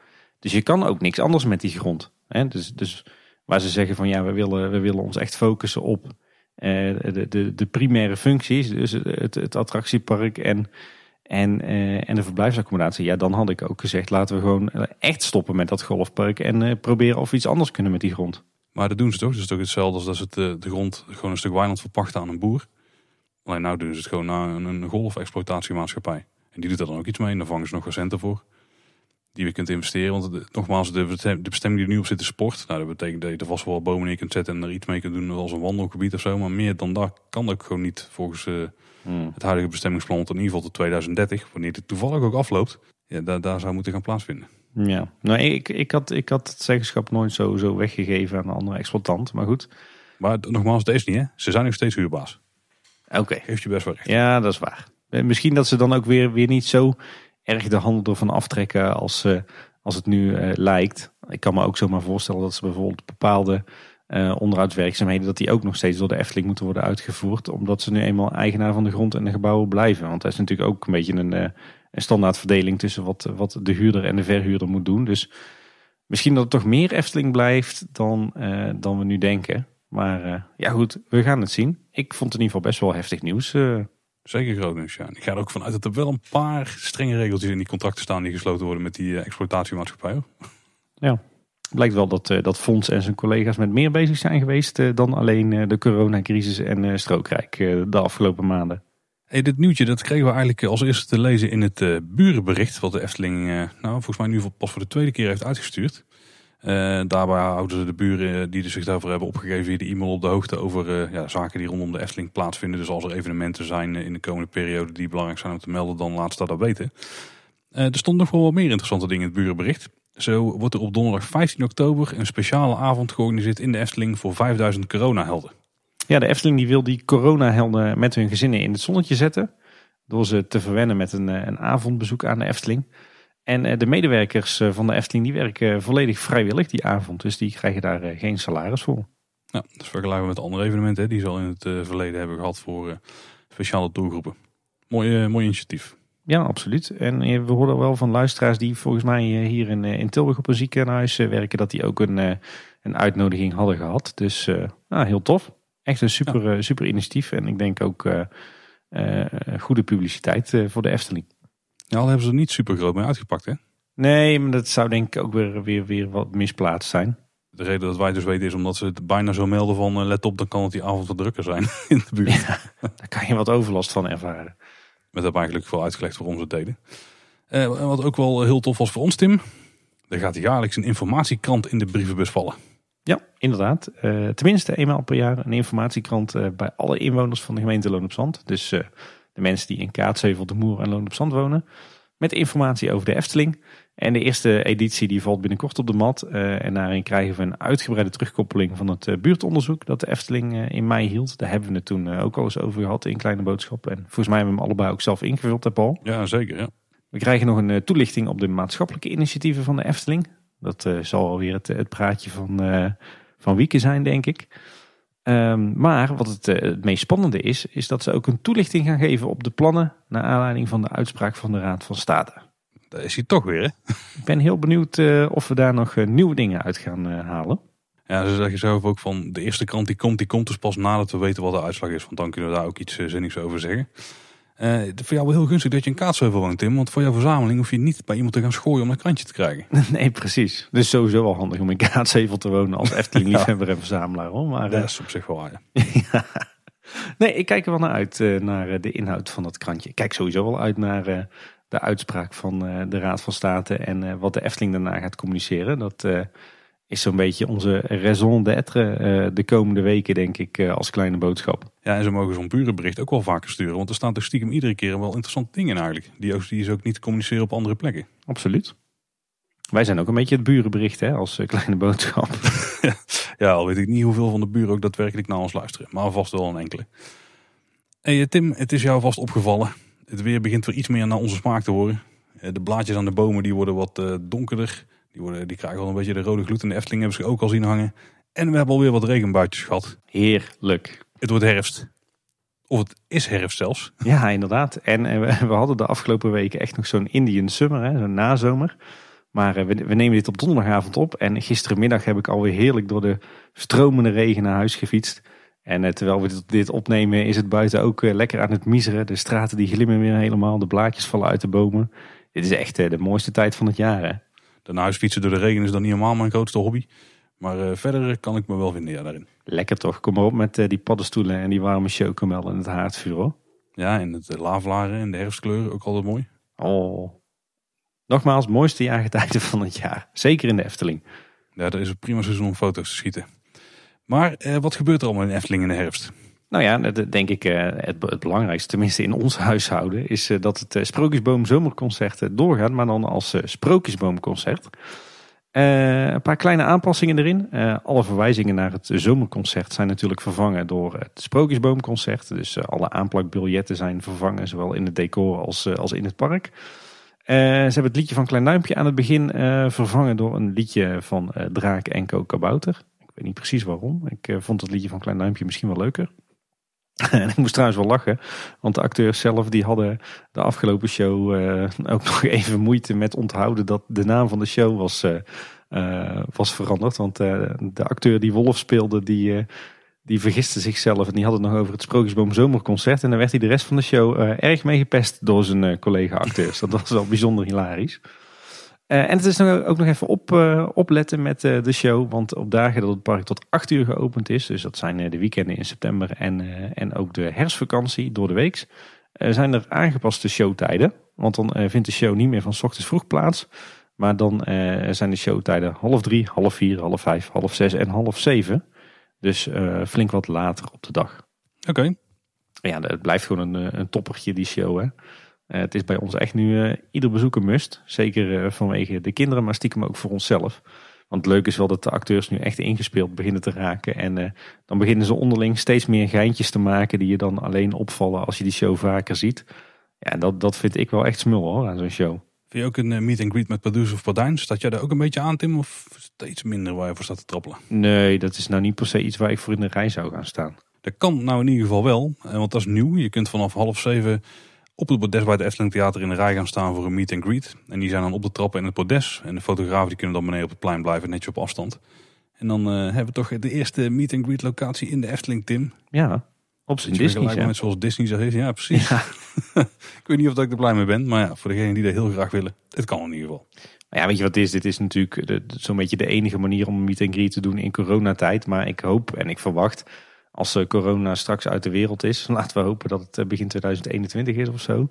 Uh, dat we dan toch weer echt de Eftelingse meet en greets krijgen. Dus gewoon Pardoes op dat podiumpje bij de watertafel. En, en gewoon in de rij staan. En de kinderen lekker laten knuffelen met Pardoes. En stel even wat fotootjes schieten. Want dat past mij toch beter dan zo'n strak georganiseerde meet en greet met een wachtrij.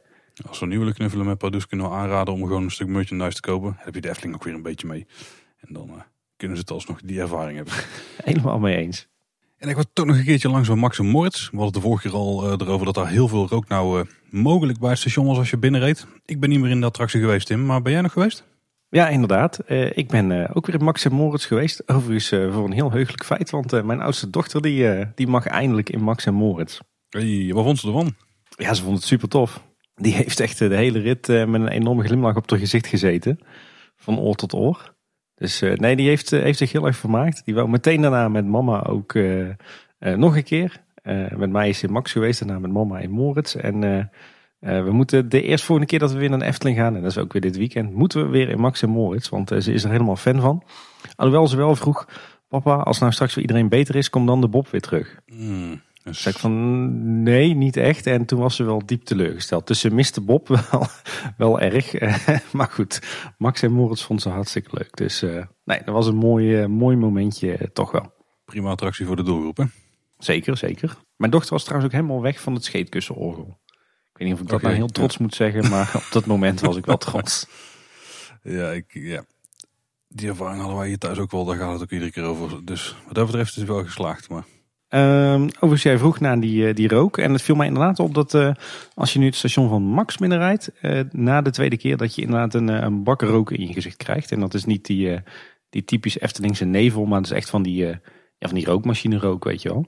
En die wordt dus echt in het station erin gepompt. Het is niet dat daar heel erg overloopt van wat daar boven te zien is bij... nee, voor, voor mijn gevoel wordt dat inderdaad bij binnenkomst binnengepompt inderdaad, ja. Er was ook iets van een dive incident of zo. Dat heb ik even gemist volgens mij. Ja, er was, er was een, uh, volgens mij een duif overreden door, uh, door uh, volgens mij was het een Max-trein. Die was onthoofd en Loopings die had daar wat hele expliciete foto's van geplaatst. Dus ja, dat was wel een dingetje. Oké. Okay. Ja, we horen ook regelmatig dat dan een van de banen eruit ligt. Zo lag laatst de Max-trein er een dagje uit. Ja, dat is een beetje opstartproblemen. Ja, vermoedelijk technische problemen met, met de trein of met, met de baan. Dat weten we eigenlijk niet. De braadstoof bij vrouw Bolters Kuchje, die zien we ook steeds verder gevormd worden. Die is inmiddels helemaal uitgekrapt in spuitbeton. Ja, dat ziet er eigenlijk best wel fraai uit. Hè? Ik had, eerst het gevoel dat het heel erg zou gaan detoneren. Maar juist doordat ze het nu zo hebben uitgekrapt dat het lijkt alsof het ook weer uit diezelfde natuursteen is opgebouwd. Voelt het eigenlijk best wel natuurlijk. Het moet nog, nog gedecoreerd worden. Dus dan zien we echt of ze dat of ze typisch die natuursteen willen nabootsen. Maar ik denk het wel te zien aan de vorm. En ja, dat is toch wel vrij. Ja, we kunnen niet heel veel zien van wat er aan de bovenkant gebeurt. Want daar hebben ze ja, redelijk goed afgezet nog. En daar gaat natuurlijk animatronics verschijnen, Tim. Dus daar ben ik heel erg op gebrand, hè, hoe dat eruit gaat zien. Ja, niet alleen hoor. Ik kijk er ook wel naar uit. Wat we trouwens wel zien is, zeg maar, op de begane grond... dat daar wat onderdelen zijn, uitge zijn aangebracht in die oven of in die, die braadstoof van, van, van metaal. Zo hebben ze nu een soort van kijkraampje aangebracht. Daar ga je straks natuurlijk de kippetjes aan het spit zien. en waarschijnlijk ook ja, de, de hengels hè, van, van Max en Moritz. en ze hebben ook de, een soort van aslade aangebracht. Allebei in zwart gecoat metaal. Maar ook daar kunnen we momenteel weinig van zien. Want het is helemaal afgeschermd met, met zeilen. Dus het is nog even een, een mysterie wanneer het klaar is en hoe het er precies uit komt te zien. Leuk om te volgen. En ja, een ander project dat we een beetje kunnen volgen is Aquanura met de zachte G. Daar zijn ze nu namelijk s'avonds uh, ja, eigenlijk hard aan het werk om die eh, te programmeren. En dat doen ze nog zonder geluid. Tenminste, buiten kun je het natuurlijk niet horen. Maar ze zullen in de, de booth die ze hebben opgebouwd daar, de, het glazen huis zeg maar, daar kunnen ze uiteraard wel horen wat er gebeurt. En uh, op die manier kunnen ze dus uh, heel de show klaarzetten, te plaatsen. Dat is een soort silent disco eigenlijk hè? Ja, een soort van wel ja. ja. Alleen eh, dan krijgt niet iedereen een ander muziekje. Want als je buiten hoort, dan heb je gewoon silence. Ja, precies. Of de muziek van Fata Morgana. Het is wel zo dat we inmiddels weten dat er een exclusieve preview komt. Die zal plaatsvinden op 8 oktober.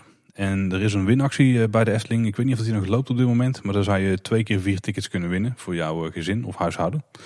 En er zijn ook previews voor personeel. En die zijn dan op 5, 6 en 7 oktober. Ja, ik kijk er wel naar uit. Ik ben benieuwd of, of wij nog worden uitgenodigd voor de een of de andere preview. En dan eh, zullen we vast en zeker eh, snel gaan kijken met gezinnetje. Ja, ik ben er wel enthousiast over en dat is vooral omdat er ook weer gewoon Efteling muziek in zit. En als we de, de preview video moesten geloven, ook nieuwe muziek die we niet eerder in, in Aquanur hebben langs zien komen. Daar ben ik eigenlijk vooral benieuwd naar. Daar dat er zo bij zit, ja dat is dan, is dat mooi meegenomen? Ik weet het niet. Dat is meegenomen. en dat zeg je mooi ja. Ach, als, als René erbij betrokken is, dan uh, is het 9 van de 10 keer wel goed hè. En dan zal het wel goed komen ja. Dan gaan we het toch nog even over het boutonderwerp hebben, Tim, de coronacrisis. Ook dachten we net het boutonderwerp hadden gehad, maar dit is er ook een. Ja, precies. Ja, eh, corona, hè? Ja, wat, moeten, we, moeten we het er ook nog over hebben? Over het feit eh, dat er weer steeds meer besmettingen komen en steeds meer ziekenhuisopnames en weer meer mensen doodgaan. En dat we misschien weer langzaam maar zeker richting een, uh, een lockdown gaan. Of zullen we het erover hebben dat, uh, dat de, de signalen rond het coronavaccin dat die heel gunstig zijn en dat we waarschijnlijk begin 2021 gevaccineerd kunnen worden? Dat is alle twee niet aan ons. Dan moeten mensen maar eh, gewoon de mainstream media over checken. Zullen we het gewoon hebben over wat er in Efteling gebeurt rondom alle maatregelen en zo? Ja, laten we dat inderdaad maar doen. Zolang uh, dat de Efteling uh, niet dicht uh, moet of de maatregelen niet weer veel strenger hoeven te worden, dan, dan hoeven we daar nog even niks van te zeggen verder. als we dan even kijken naar de, de ontwikkelingen in de Efteling, of eigenlijk de wereld van de Efteling moet ik zeggen, als gevolg van de coronacrisis. Daar konden we de vorige keer al melden dat het zoetjes aan weer was toegestaan om als niet-verblijfsgast de verschillende verblijfsaccommodaties te bezoeken. Dus Bosrijk, het Loonsland Efteling Hotel. Maar vrij snel daarna veranderde die insteek. Want de Efteling die promoot nu ook actief het bezoek van de verblijfsaccommodaties en dan vooral de restaurants daar door niet-verblijfsgasten. Uh, natuurlijk ook om daar uh, ja, wat meer vulling te krijgen op de dag. Want uh, in de verblijfsaccommodaties is het overdag natuurlijk altijd muisstil. En dan, dan voornamelijk natuurlijk om wat, wat omzet te draaien in de horeca. ontbijt is overigens echt alleen voor verblijfsgasten. Je bent vanaf een uur of twaalf overal welkom. Verder is het zo, lazen op de blog, dat de menukaart van het eethuis in Bosrijk is, is uitgebreid. dat je in de proeftuin in het Loonse Land vanaf 12 uur terecht kan voor lunch en vanaf 5 uur voor een diner. En dat je zelfs ook mag dineren in eh, de Hoffelijke Rout. Na een dagje Efteling, ook als je niet in het hotel uh, slaapt. Uh, reserveren is in principe wel noodzakelijk. Uh, dat kan van tevoren telefonisch, maar dat kan ook prima ter plekke in het restaurant zelf. En ik moet zeggen, ik heb daar inmiddels rijkelijk gebruik van gemaakt van die mogelijkheid. Dat is niet de grootste verrassing van deze week, denk ik. nee. Ik ben, uh, ben inmiddels weer een keertje een middagje met de kids naar Bosrijk en het Loonse Land geweest. Om de verschillende speeltuintjes weer te doen. ik heb zelf nog een keer op mijn gemakje tijdens mijn thuiswerkdag zitten lunchen in, in het eethuis van Bosrijk. En we zijn zelfs weer een keer een namiddag naar de gelachkamer geweest voor de speelkamer en, en wat te drinken. Dus het was fijn om weer terug te zijn. Niet alleen nu in het Efteling Park, maar ook weer echt in, in alle hotels en resorts. Dat was weer een, een goed gevoel. Hoe gaat het eraan toe als je gaat eten bij een, van de accommodaties? Moet je dan nog iets, uh, moet je jezelf nog registreren of zo, zoals bij restaurants wel eens gebeurt? Ja, nou ja, dat is eigenlijk best wel strikt. De, de terrassen die zijn bijvoorbeeld uh, allemaal afgesloten. Die kan je dus niet, je kan dus niet zeg maar, vanuit buiten meteen op het terras gaan zitten. Je moet altijd eerst het restaurant binnen via de hoofdingang. Bij binnenkomst moet je dan bij een medewerker je gegevens opgeven voor die, de registratie voor de GGD mocht de bron- en contactonderzoek plaats moeten vinden. En ze doen nog even een gezondheidscheck. Dus, dus dat is een beetje de, de procedure bij de inloop. Hoewel ze daar ook wel voor mijn gevoel iets soepeler in worden. Want toen ik van de week bij Bosrijk ging lunchen was het allemaal alweer iets minder strikt dan, dan een week eerder bij het Loonse Land. Maar goed. De, de terrassen van de verschillende restaurants die waren trouwens allemaal overkapt. Met, met van die mooie tijdelijke overkappingen, weet je wel. Met, met prikkabel er ook aan. Um, nou zag ik dat die van, van Bosrijk van het eethuis inmiddels alweer werd afgebroken. Ik denk dat ze die hebben, hebben opgebouwd om wat extra capaciteit te genereren. Omdat ze binnen natuurlijk minder tafels kwijt kunnen. Maar misschien dat die nu vanwege het, het naseizoen dat die capaciteit ook niet nodig is. De verschillende speelhoeken in het, het eethuis en de proeftuin die zijn trouwens wel afgesloten. Tot groot verdriet van mijn dochtertjes. En het eten wordt ook uitgeserveerd op een andere manier. Uh, ze zetten het dus niet bij je aan tafel, maar ze zetten het op de tafel naast je. Of op een, uh, een ezel, zoals dat dan heet. Dat is zo'n uitklaptafeltje. En dan moet je het daarna zelf ervan afpakken en op je tafel zetten. Oké. Maar goed, ik kan, het, ik kan het iedereen aanraden. Het is, het is super rustig overdag. En je kan er gewoon hartstikke lekker eten. En het zijn eigenlijk ook ideale plekken om, om thuis te werken. Ik heb ook al meerdere mensen daar, daar zien werken met een laptopie ja, je, zit daar gewoon lekker in alle rust. Je kan wat eten, je kan wat drinken. En je hebt toch een, eh, een iets meer inspirerende werkomgeving dan eh, de keukentafel of eh, de zolder. Dus hartstikke leuk. en het lijkt me ook wel leuk om in een teamsoverleg te zitten. Dat mensen denken, waar zit jij nou toch? En dat je dan ineens een schilderij van Klaas Vaak op de achtergrond hebt hangen. ja. Bovendien is het natuurlijk ook wel goed voor de Efteling. En is ook weer allemaal extra omzet. Dus laten we de Efteling een, een handje helpen. Ook qua hotels en resorts. En we kregen van luisteraar Marielle nog te horen dat er momenteel geen ontbijtbuffetten zijn bij Bosrijk. Dus het ontbijt wordt gewoon aan tafel geserveerd. Je hebt daarbij wel eens keuze uit van alles. Eh, maar dat komen ze dan gewoon brengen. Dus je hebt niet mensen die het hele restaurant gaan doorlopen. Nee. Overstrekken ze sowieso wel eh, aan de hotels en resorts. Want eh, de afgelopen week was er ook een 96 uurs aanbieding. Waarbij als je voor maandag 21 september een verblijf boekte, uh, je 25% korting kreeg. Ja, ze zetten er wel op in dat die uh, toch vol komen te zitten, al die accommodaties. Ja, heel goed. Het was maar een heel kortlopende actie. Ja, 96 uur hè. Ja. Dat heb je met 96 uur aanbiedingen. Ja, maar je had het er ook een 128 uur aanbieding ja. kunnen maken. Of een 300 uur aanbieding. Ja, ik denk dat het ook een beetje de truc is. Hè? Oh, de, de, aanbieding, de kortingsactie loopt maar heel kort. Dus we moeten heel snel zijn en heel snel de knoop doorhakken. Laten we het toch maar doen. Zo werkt dat. En dan misschien nog eh, het, het grootste en fijnste nieuws, Tim, rondom het hele corona-gedoe bij de Efteling. Als je in het verleden wilde reserveren voor een eh, bezoekje met je abonnement, dan moest je iedere keer al je abonnementgegevens invoeren. Maar de laatste keer dat ik het deed, zag ik in één keer een heel mooi vinkje staan. En daar is onthoud de gegevens voor de volgende keer, voor de volgende reservering. Ik denk, nou, eindelijk, eindelijk. En het werkt. Ja, oh ja, eh, dat is mooi. Dat heb je al gecheckt. ja, ik, mooi. Ik had het vinkje gelijk aangezet. Ik dacht, zou, zou het gaan werken? Zou het gaan werken? Maar inderdaad, eh, de, de twee keer daarna dat ik heb gereserveerd, eh, stond netjes alles ingevuld. De abonnementnummers, de geboortedata, eh, de kinderen onder de vier. Het stond allemaal al netjes strak ingevuld. Dus dat werkte super de luxe. Mooi, mooi, mooi. Netjes. Heel fijn. Ja, dan hebben we natuurlijk, dat wordt ook een beetje standaard in, in Kleine Boodschap, hebben we ook nog een, een klein rijtje met wat nieuwe en wat aangepaste maatregelen. Zo viel mij op dat, dat ze tegenwoordig een extra strenge procedure hebben op de parkeerpromenade in de ochtend. Daar was natuurlijk de nodige ophef over ontstaan, omdat daar s ochtends altijd lange rijen mensen staan. En als je dan net een foto vanuit een bepaalde hoek neemt, dan lijkt het alsof het extreem druk is. Maar het is nu zo dat ze, dat ze zeg maar de parkeerpromenade met een rood-wit lint afspannen, zodat de bezoekers, als ze een auto hebben geparkeerd, allemaal netjes achteraan in de rij aansluiten. Nou, ik heb tijdens mijn, eh, mijn verschillende bezoeken iedere keer uh, tenminste zes beveiligers geteld op de parkeerpromenade. en ook in het Huis van de Vijf Zintuigen zelf is er bij de inloop behoorlijk wat controle. Want dan staan er volop beveiligers en mensen van de crowdcontrole te sturen. Dus het behoorlijk wat orde en netheid daar nu op de parkeerpromenade en bij de entree. Ja, en ze hebben ook nieuwe omroepen die ook onder andere daar hoort. En daar hebben we dus ook nu expliciet gevraagd om niet op de rode lijn stil te gaan staan. Dat is wel een bericht die sommige bezoekers nog konden gebruiken. Ja, dat is gewoon een hele korte, duidelijke tekst in Nederlands en Engels. En die wordt ook bij heel veel attracties afgedraaid nu. En ze zijn ook een test aan het doen. En die hadden ze op zich ook wel mogen doen buiten het coronatijdperk. Met hendels aan de vuilnisbakken. Dat is toch wel prettig, hè? want heel veel van die standaard vuilnisbakken, die groene bijvoorbeeld op de Pardoespromenade, of die je ook in de bruine uitvoering hebt, eh, over heel veel verschillende uitvoeringen trouwens. Daar moet je gewoon een klepje indrukken met je hand. Maar dat is soms nog wel eens vies als mensen daar wat dingen in hebben weggegooid. Die ze dan ook vaak tegen die klep aan duwen. En die hebben ze gewoon een hendel erboven. En dan kun je dat ding met schone handen openmaken. Ja. Maar wat wel vreemd is, is dat het dan wel één contactpunt is waar iedereen aan gaat. Precies, ja dat wilde ik net zeggen. Daar heeft corona technisch, eh, is dat dan niet per se een verbetering of zo? Nee, maar wel algemene hygiëne technisch. Of misschien ook weer niet. Ik weet het niet. misschien komt er ieder half uur een medewerker langs die even die knop poetst bovenop die eh, hendel. Ja, nou ja, het is zo dat de Milieudienst uh, daarvoor of nu nog steeds eigenlijk al sinds corona ehm, heel vaak op een dag die klepjes kan poetsen. Hè? Dat deden ze voorheen zelden of nooit, maar nu is dat vaste routine. Ja, dat is ook wel nodig. Dat was vroeger ook wel nodig trouwens. Verder valt ook nog op, er zijn natuurlijk wat merchandise verkooppunten gesloten. Uh, vanwege de doorstroming en dat je niet te veel mensen hebt die op plekken blijven hangen. En het valt nu op dat ze toch op behoorlijk wat plekken in het park allemaal tijdelijke merchandise verkoop aan het opstarten zijn. Vanuit de allerhande karren. Ik heb ze gezien bij, bij Droomvlucht op het plein, bij het, het Reizenrijkplein, bij Carnaval Festival.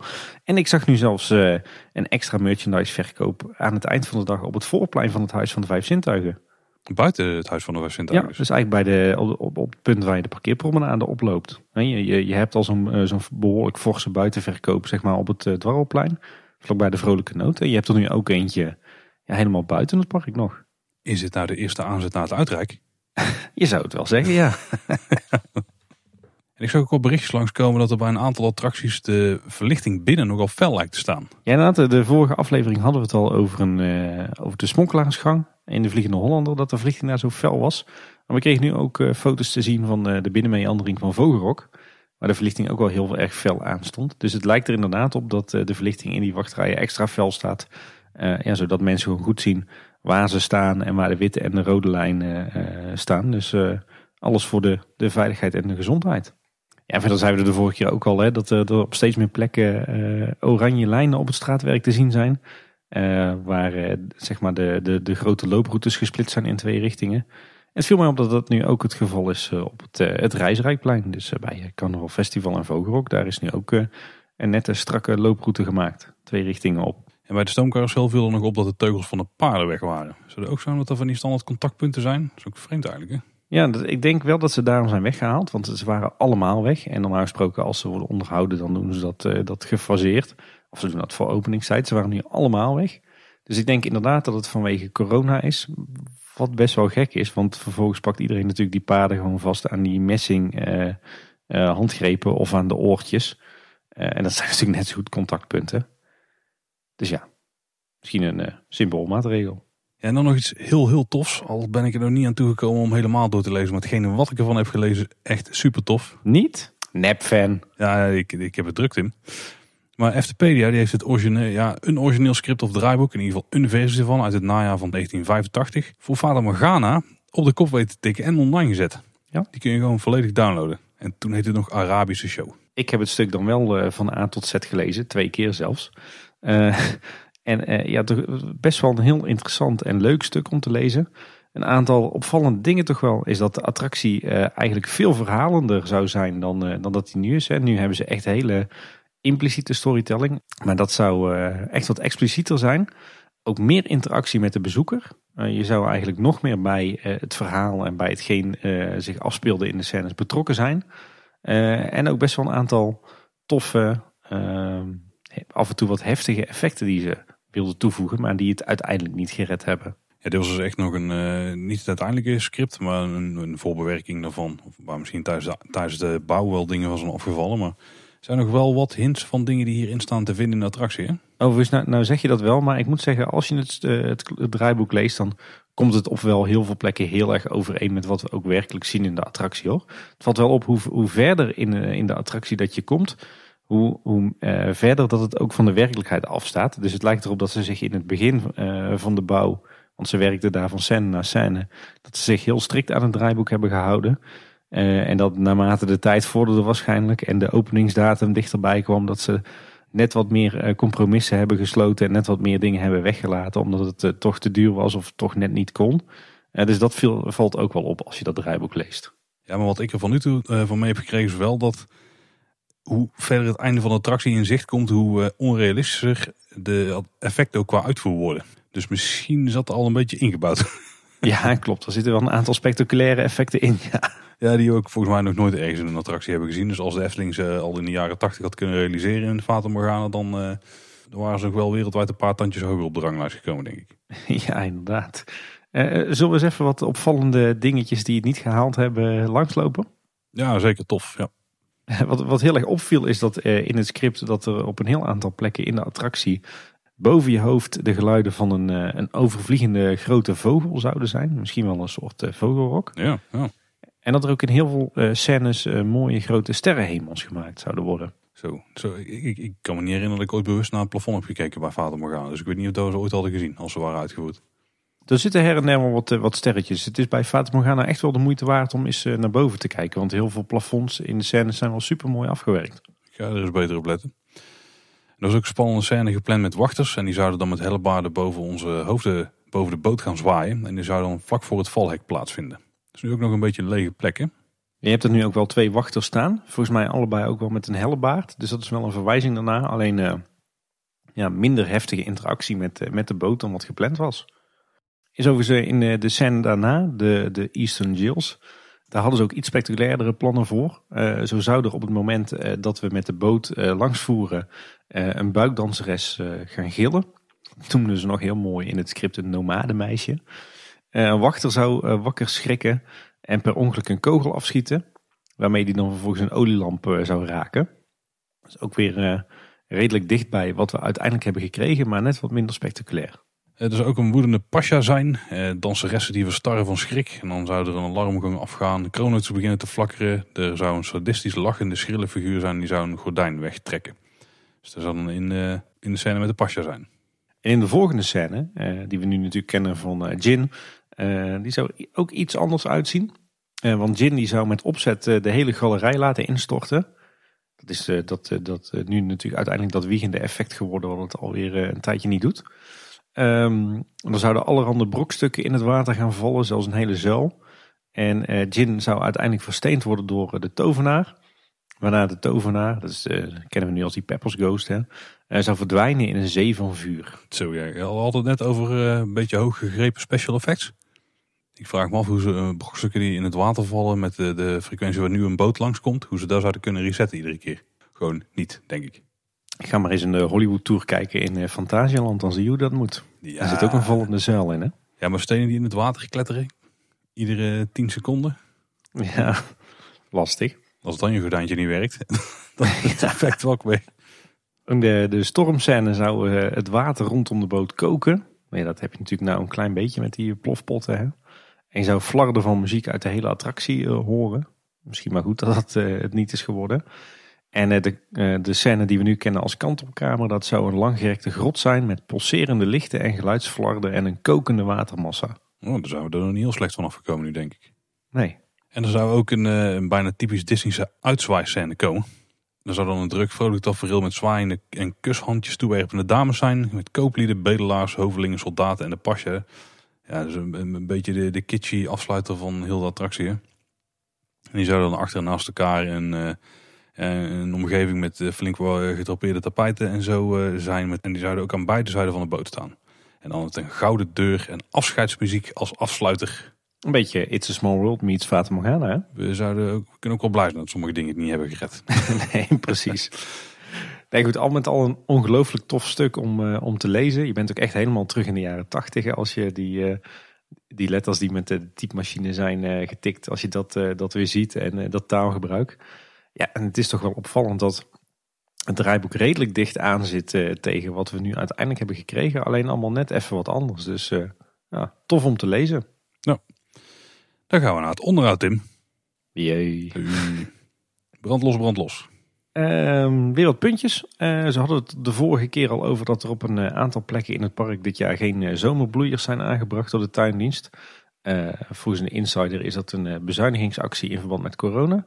En mij viel deze keer ook op dat er bijvoorbeeld uh, ook bij het Kleuterhof en uh, Panorama, het, het café-restaurant, dat daar ook verschillende bakken en borders zijn uh, waar gewoon niks in staat. En op de parkeerpromenade daar hebben we vaandels hangen van alle rijken. En die van andere Rijk die is vernieuwd. Want er stond natuurlijk nog de Bob op, maar er is een nieuwe variant met Max en Moritz. Ja, dat moest natuurlijk wel, want ze konden natuurlijk niet die vaandels laten hangen met die bobslee erop. Ja, had ook wel gekund natuurlijk. Maar het is wel chic dat ze ze vervangen. Uh, wat mij nog opviel is dat er een, eh, een, gat zit in het dak van het Huis van de Vijf Zintuigen. Ja, door vogels gemaakt of zo hè? Die zijn er actief geweest zo.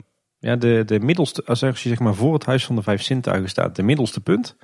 Uh, volgens mij ook het hoogste punt van het Huis van de Vijf Zintuigen.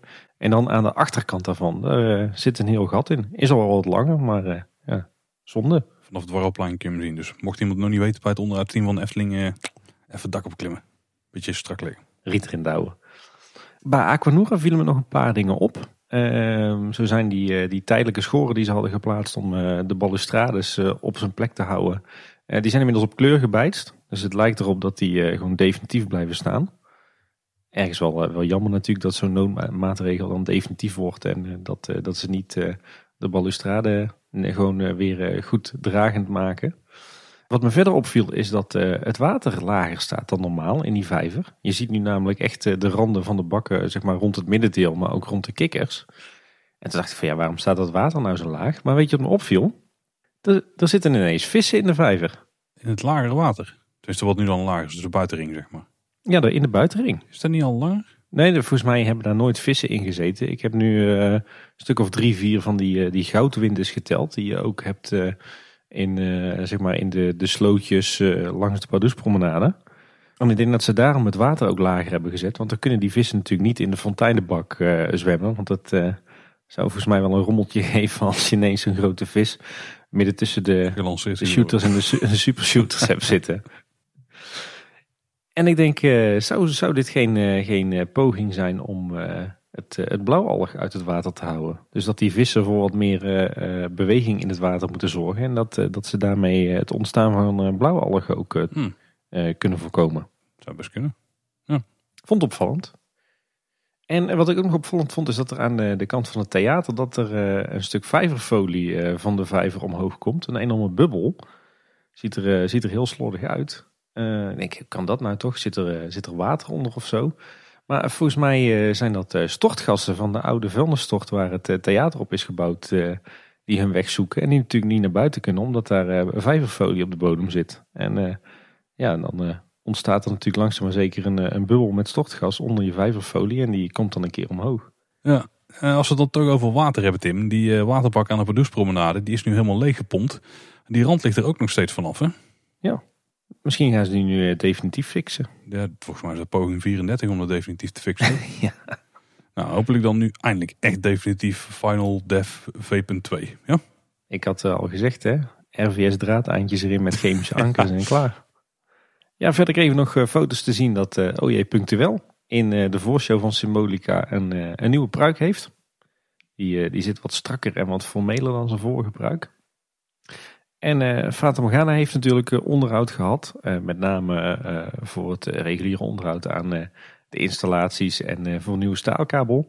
maar een aantal van onze luisteraars die, die kwamen ook nog met, met een update. zo wist Maxime ons te vertellen dat de lopende man op de markt stilstaat. Dat de mond van de waarschuwende man niet meer beweegt. Dat de rotsdeur kapot is en dat de kantorkamer stilstaat. Oei. Dus dat het nou niet per se ook een eh, geslaagde onderhoudsbeurt voor de show en de animatronics was. En verder eh, schijnt er ook wat gesleuteld te zijn aan de belichting. Want uh, de verlichting in de scène voor het vallende hek met die twee wachters. Die uh, schijnt veel geler te zijn dan voorheen het geval was. En er schijnt ook nieuwe belichting te zijn geplaatst op de krokodillen. Minder fel dan voorheen en nu blauw in plaats van groen. Fijn dat we luisteraars hebben die op de details letten. Daar, daar doen we het voor. Hè? Uh, overigens ook de projectie van de Fata Morgana. Ja, de Fata Morgana, Fata Morgana is het eigenlijk. Ja, in de eerste scène, in de jungle. Ja. Die doet het nog steeds niet. Um, en dat is niet de enige projectie die het niet doet. Want ook de projectie in de put van vrouw Holle en de projectie in het Laafs Loerhuis zijn allemaal kapot. Dat is wel bijzonder, want die van vrouw Holle deed heel recent nog. Volgens mij vorige week nog naar staan kijken. Lijkt wel of uh, alle beamerlampen stuk zijn of zo. Ja, of zouden ze gaan vervangen voor uh, LED-varianten die misschien iets langer meegaan. Ja, of zouden ze vanuit de bezuinigingen op onderhoud uh, geen nieuwe onderdelen meer mogen bestellen. Maar dan zijn ze toevallig allemaal tegelijk kapot gegaan. Ja, die van Fata Morgana niet. Die is al echt een hele lange tijd defect. Ja. Tijd om te fixen, dat is echt een mooi effectje.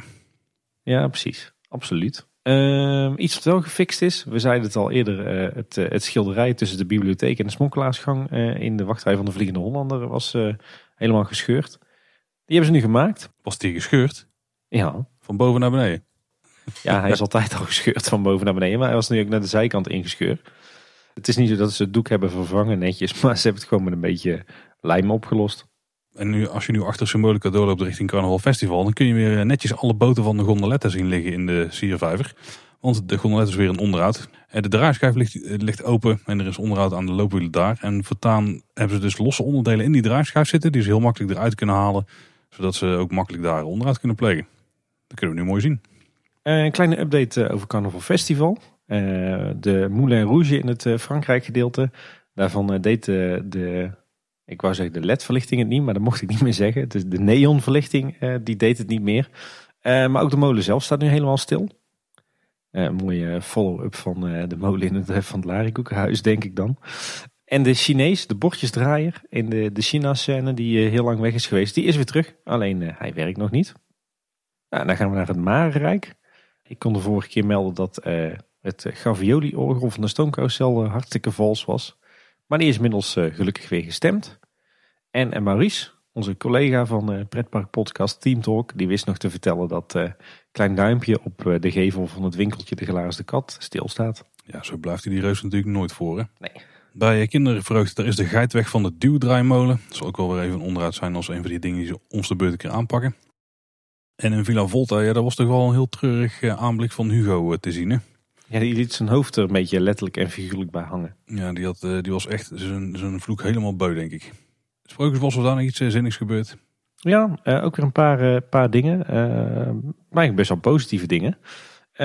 zo wist een luisteraar te melden dat Elisa, de hoofdpersoon in het sprookje van de Zes Zwanen, dat die een nieuw kapsel heeft. Of een nieuwe kruik, pruik dus eigenlijk. Meer krullen dan de vorige pruik en ook wat strakker in model. Eigenlijk best een mooi, mooie pruik. wat wel opviel is dat er wat, wat plakband en taperesten op het masker van Elisa zitten nu. Dus dat is niet zo netjes afgewerkt. Uh, het raak lichtgeraakt, die bewoog natuurlijk een tijdje amper meer. Die heeft in de stijgers gestaan en die heeft zijn onderhoud gehad en beweegt nu weer stukken beter. Alleen hij piept en kraakt nog wel, dus dan moeten ze nog een beetje WD-40 tussen spuiten, denk ik. Oh, dat helpt altijd, hè? Ja. En bij de Chinese nachtegaal doen de motjes het weer in, in de lantaarns. Zo waren alle lantaarns zelfs. Hey, netjes. En nog even naar, naar buiten het park ben natuurlijk ook nog eh, in de verblijfsaccommodaties eh, geweest. Daar hebben we het net al over gehad. Wat mij opviel is dat eh, in Bosrijk op heel veel plekken de brugleuningen zijn vervangen. dat zijn gewoon van die houten stammen, weet je wel. Na een paar jaar dan zijn die uh, katsverrot. En die hebben nou allemaal nieuwe leuningen gehad. En het eethuis in Bosrijk, dat, dat had laatst al een nieuw groot bord. Waarmee ze aanduiden dat daar het restaurant zat. Dat bord dat aan de zijkant hing, dat is weer weg. En nu is er een kleiner bord, uh, nieuw bord. Dat hangt dan boven de plek waar je het restaurant binnenkomt. Helemaal ook in, uh, in thema van het eethuis. ziet er op het eerste gezicht fraai uit. Alleen het viel mij op van de week dat, dat de witte verf van de letters dat die, onder het schabloon uit is gelopen. Dus ja, het ziet er een beetje uit alsof jij of ik het, het in de schuur hebben geschilderd. Dat is een beetje jammer. Dan heb je nog veel vertrouwen in schilderkunsten, denk ik. Al met al dus weer een hoop onderhoudspuntjes. Um, maar mij valt toch wel op de laatste tijd. Um, en we, we, hebben het hier ook al eerder over gehad. Um, ondanks uh, de hele coronasituatie wordt er nog op zich nog volop onderhoud gepleegd in Eftelingen. Heel veel technisch onderhoud. dus dat is allemaal prima op orde. De veiligheid, het groen, de bewegingen in de meeste attracties. Ook weinig downtime bij attracties dit, eh, dit seizoen valt mij op. Weinig grote storingen. Alles draait eigenlijk als een zonnetje. Alleen wat je ziet is dat ja, het bouwkundige onderhoud, het esthetische onderhoud, ja, dat ligt volgens mij uh, helemaal stil. Ik ben ook best wel benieuwd uh, wat ze aan bezuiniging momenteel behalen op onderhoud. Normaal gesproken geven ze zo'n 10, 11 miljoen euro per jaar uit aan onderhoud. Een heel indrukwekkend bedrag. Maar ik heb het idee dat ze dat toch wel fors hebben teruggeschroefd vanwege de, de hele financiële situatie rond de corona. Want ja, er wordt niet meer, amper meer serieus gepoetst. Er wordt niet meer gestuukt, er wordt niet meer geschilderd, er wordt niet meer ingeschaduwd. Er wordt weinig meer gedecoreerd met, met de kwast en het penseeltje. En ja, dat ga je op een gegeven moment toch wel een beetje zien in het park hoor. Ja, er zijn best wel zaken die wel wel liefde kunnen gebruiken. En volgens mij merk je het wel aan de onderhoudsblokjes van de laatste tijd. Er worden best wel veel defecten genoemd, maar niet heel veel worden per se gefixt. Ja, nou ja, de, wat ik zei, de, de, de, technische dingetjes wel en de veiligheidsdingetjes en zo wel. Dat wordt allemaal meteen opgepakt. Maar, maar net even dat extra, hè, dat, dat gevoel wat je, wat je normaal gesproken altijd had in de voorgaande seizoenen. Van er staat altijd staan wel ergens gevels in de stijgers. Altijd zijn ze wel ergens aan het inschaduwen. Altijd uh, zijn er wel uh, bepaalde poppen of animatronics weg. Omdat die in de werkplaats worden opgeschilderd. Uh, overal zijn schilders bezig met, met, met, hun kwast en een, een emmertje. Ja, dat is dit jaar niet. Dat is gewoon volledig wegbezuinigd, denk ik. Ook al begrijpelijk. Maar dat, dat, toch ga je dat op een gegeven moment wel zien in, in het park. Dan zie je toch dat, dat de verf flats begint te worden. En dat, dat, uh, dat dingen gaan afbladderen. Ik zag nou bijvoorbeeld ook weer dat het, uh, het bord van de smulpaap, dat daar echte bladders aan hangen. Ja, dat is toch, uh, toch zonde. Ik snap het vanuit de financiën, maar ik hoop echt als we weer een beetje een fatsoenlijk seizoen draaien, dat er toch een behoorlijke inhaalslag gehaald gaat worden. zeker qua dat soort onderhoud. Dus echt het, het schilderonderhoud, bouwkundige onderhoud. Het zijn er toch vooral bezuinigingen op materiaal, want de mensen die heb je al. Dus de uren, tenminste heel veel kan intern gedaan worden. Dus de manuren die heb je toch al betaald. Ja, ik zou inderdaad zeggen, uh, stuur gewoon lekker die schilders op pad met, met een trapje en een emmer. Kijk, dat je geen bedrijven inhuurt, uh, snap ik heel goed. Maar stuur die mensen op pad en uh, laat een paar mensen van de bouwdienst voetjes aan beginnen met, met het huisje van vrouw Holle. Maar ik denk dat de praktijk is dat ze toch die mensen zoveel mogelijk inzetten voor al die coronamaatregelen. Hè? Denk aan al die spatschermen die gemaakt moesten worden en geschilderd moesten worden. En misschien dat ze ook wel hun overuren laten opmaken. Dus ik denk dat ze daarom nu ook niet in het park bezig zijn. Maar inderdaad, ik ben het met jou eens. Als je die mensen toch hebt en je moet ze toch aan de gang houden. Ja, stuur ze dan gewoon lekker het park in om wat kleinschalig uh, uh, onderhoud te laten doen. Want ja, als het in de manuren zit, dan, uh, dan heb je die toch wel rondlopen inderdaad. Ik kan me ook niet voorstellen dat er niet een paar kuub aan uh, Groen ergens in een schuur staat. Ja, je zou zeggen, dit, zijn toch, dit is toch de tijd om te zeggen, we pakken even twee herauten uh, uh, mee naar het Gildenhuis. En we gaan die daar op, op het gemakje even met uh, penseel een nieuw verfbeurtje geven. Als je de verf hebt, dan is het helemaal geen kosten die je maakt. Want het zijn alleen de uren die je erin investeert. Nou. Laten we hopen dat ze dat alsnog gaan doen en dat ze het gewoon heel druk hebben met dingen die wij niet kunnen zien. dat zou heel mooi zijn. We, we houden het in ieder geval in de gaten. Dan uh, kort nieuws. Er is weer een nieuwe hartige seizoenspannenkoek bij Polleskeuken. En deze die heeft uh, spek, appel, brie, walnoten, rucola en honing hangen op de bovenop liggen. En ik kan je vertellen Paul, hij is echt heerlijk. Ja, goeie pannenkoekje. Ik uh, ben hem meteen gaan uitproberen zodra die gepubliceerd was. Het eerste, eerste Efteling bezoek daarna zijn we gaan lunchen bij Polleskeuken. Ja, en dat, daar zitten gewoon allemaal ingrediënten op waar ik mijn vingers van aflik. Dus Nee, prima pannenkoek. Ik wacht nog op de triomfantelijke terugkeer van de satépannenkoek. Maar... Ja, dat is echt jouw ding Alhoewel, ik lees hier nu dat er inderdaad uh, dat er honinghang op, uh, op uh, zit. En dat was volgens mij die klodder waarvan ik vier keer tegen Anne heb gezegd dat het zuur room was. Maar ik lees nu dus dat het iets anders was. Desalniettemin absoluut een, een aanrader. De hartige seizoenspannenkoek bij Polskeuken. En de vorige keer hadden we het al over die nieuwe kroketten. En dat het niet helemaal was wat het had moeten zijn. Maar we weten inmiddels ook wat er nou precies in zit hè? Ja, ja de, de kenners zullen het wel, uh, wel weten. Je hebt eigenlijk twee basiscategorieën kroketten. Je hebt zeg maar die kroketten met, uh, met dat draadjesvlees. Mm -hmm. En je hebt kroketten met ragout met van die blokjes vlees erin. De, een beetje meer de, de Van Tobbe kroketten. En ja, of je bent liefhebber van die eerste soort kroket... of liever van, liefhebber van die tweede soort kroket. Ik weet niet waar jij het, uh, het, het meest van houdt, Paul. Van een frikandel. en als we het over kroketten hebben... Van degene, ik, ik ben geen kroketliefhebber. Je bent geen krokettenmens, hoe kan het toch? Nou, ik ben meer van de eerste variant van draadjesvlees. En de Efteling heeft jarenlang die draadjesvleeskroketten gehad. wat zeg ik, dat kan gerust 30 jaar zijn. Want volgens mij zijn ze altijd zo geweest. Maar uh, nu hebben ze gekozen voor de iets luxere variant. Met dus die ragout en die blokjes vlees aan de binnenkant. Ja, dat is een ander soort kroket. En uh, ja, daar moet je van houden. Ja, dan moet je smaak aanpassen. Dat is wel weer duidelijk. Ja. Ja, Paul. En nou echt uh, iets voor jou. Ja, de leden van de Raad der Wijzen die mogen namelijk de komende tijd iets nieuws gaan testen. En dat is een app die helpt om het meeste uit je dag Efteling te halen. En uh, het idee is dat die app dan aanbevelingen doet voor attracties of restaurants of dingen die je kunt doen tijdens je bezoek. En die uh, aanbevelingen worden dan op basis van de samenstelling van je gezelschappen bepaald. Uh, je huidige locatie in het park, de huidige wachttijden en de verwachte wachttijden. En die testapp is alleen beschikbaar voor de iPhone. En aan het eind van de dag kun je dan feedback geven in een vragenlijstje via de app. Volgens mij kan wel iedereen hem verder downloaden. Ik weet eigenlijk niet of je toegang nodig hebt of iets van een code of zo. Maar dit lijkt heel erg op het concept dat Disney ook een beetje in de plan had zitten. Volgens mij inmiddels weer eens geschrapt of ik heb er in ieder geval weinig meer van gehoord. En dat was een soort Genie app. Ja, dat hoorde ik ook inderdaad. Ja, en daarbij zou je dus ook uh, met een open machine learning en AI zou ze dan suggesties gaan doen voor hoe je de dag het best kon indelen. En daar hangt natuurlijk ook nog vast aan het hele uh, Magic Band systeem en het My Magic Plus systeem van Disney. Dus die weten nog veel meer over jou. Niet alleen uh, met wie je bent, maar ook gewoon waar je slaapt en zo. Dan kunnen ze ook op basis daarvan suggesties geven. Um, die pen en veer zit er ook in. Dus ook de, het chatten kan in die app zelf. Waar ze nog op de site mee een beetje, ja, volgens mij is officieel in gebruik genomen, maar nog een beetje aan het testen zijn. En um, ja, op zich wel een toffe ontwikkeling, maar nog niet helemaal klaar voor het grote publiek. Maar ja, op zich wel slim dat ze hier uh, mee aan de gang gaan. Maar ik kan me ook wel voorstellen dat ze uiteindelijk deze app schrappen. En dat is het gewoon terugvouwen in de huidige Efteling app. En dat dat dan daar een, een, extra optie wordt die je kunt aanzetten of waar je gebruik van kunt maken op die, uh, die locatie. Heb je het al geprobeerd? Ik heb het niet geprobeerd, nee. Maar ik, ik, ik heb wel wat dingen van langs gekomen. Dan zie ik vooral die pen en veer. En ik heb zelf ook geen officiële uitnodiging gehad. De, de, ontwikkeling is op zich goed. Maar ik ben zelf niet echt de hoofddoelgroep, denk ik.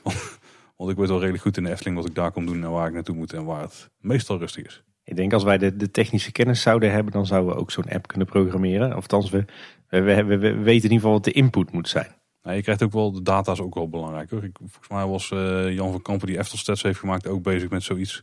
Of die heeft het wel eens gedemoed bij de Efteling. En, uh, nou, ik weet niet of ze daar inspiratie vandaan hebben gehaald. Maar het, het, kan in ieder geval, als je die data hebt, die historische data met die wachttijden. En daar wel analyses op kan loslaten. Dan, uh, ja, dan kun je er wel interessante, leuke dingen mee doen. En ze gaan er ook iets mee doen. Dus goed dat ze daarmee ja. aan de gang gaan. Wij doen dit zelf eigenlijk gewoon in real life als we met een gezelschap rondlopen door de Eftelingen. Eigenlijk wel, ja. Nou, die database zit bij ons in het hoofd. Hè. Ja, precies. Nog meer appnieuws. De plattegronden van Bosrijk en het Loonse Land die staan nu volledig en kloppend in de app. Want eerst stonden de locaties wel aangegeven, maar dat was geen volledige plattegrond met alle uh, wegen en zo die ook en alle paden die in die parken liepen, maar nu wel. Ja, en we zagen nog een in interessante Instagram post van uh, Jeroen Vrij. Een ontwerpje voor een nieuwe bewoner van de Game Gallery. Een dame, een pirate. Maar ik heb nog even gecheckt of die al te zien was bij de Game Gallery, maar ik heb haar nog niet kunnen ontdekken.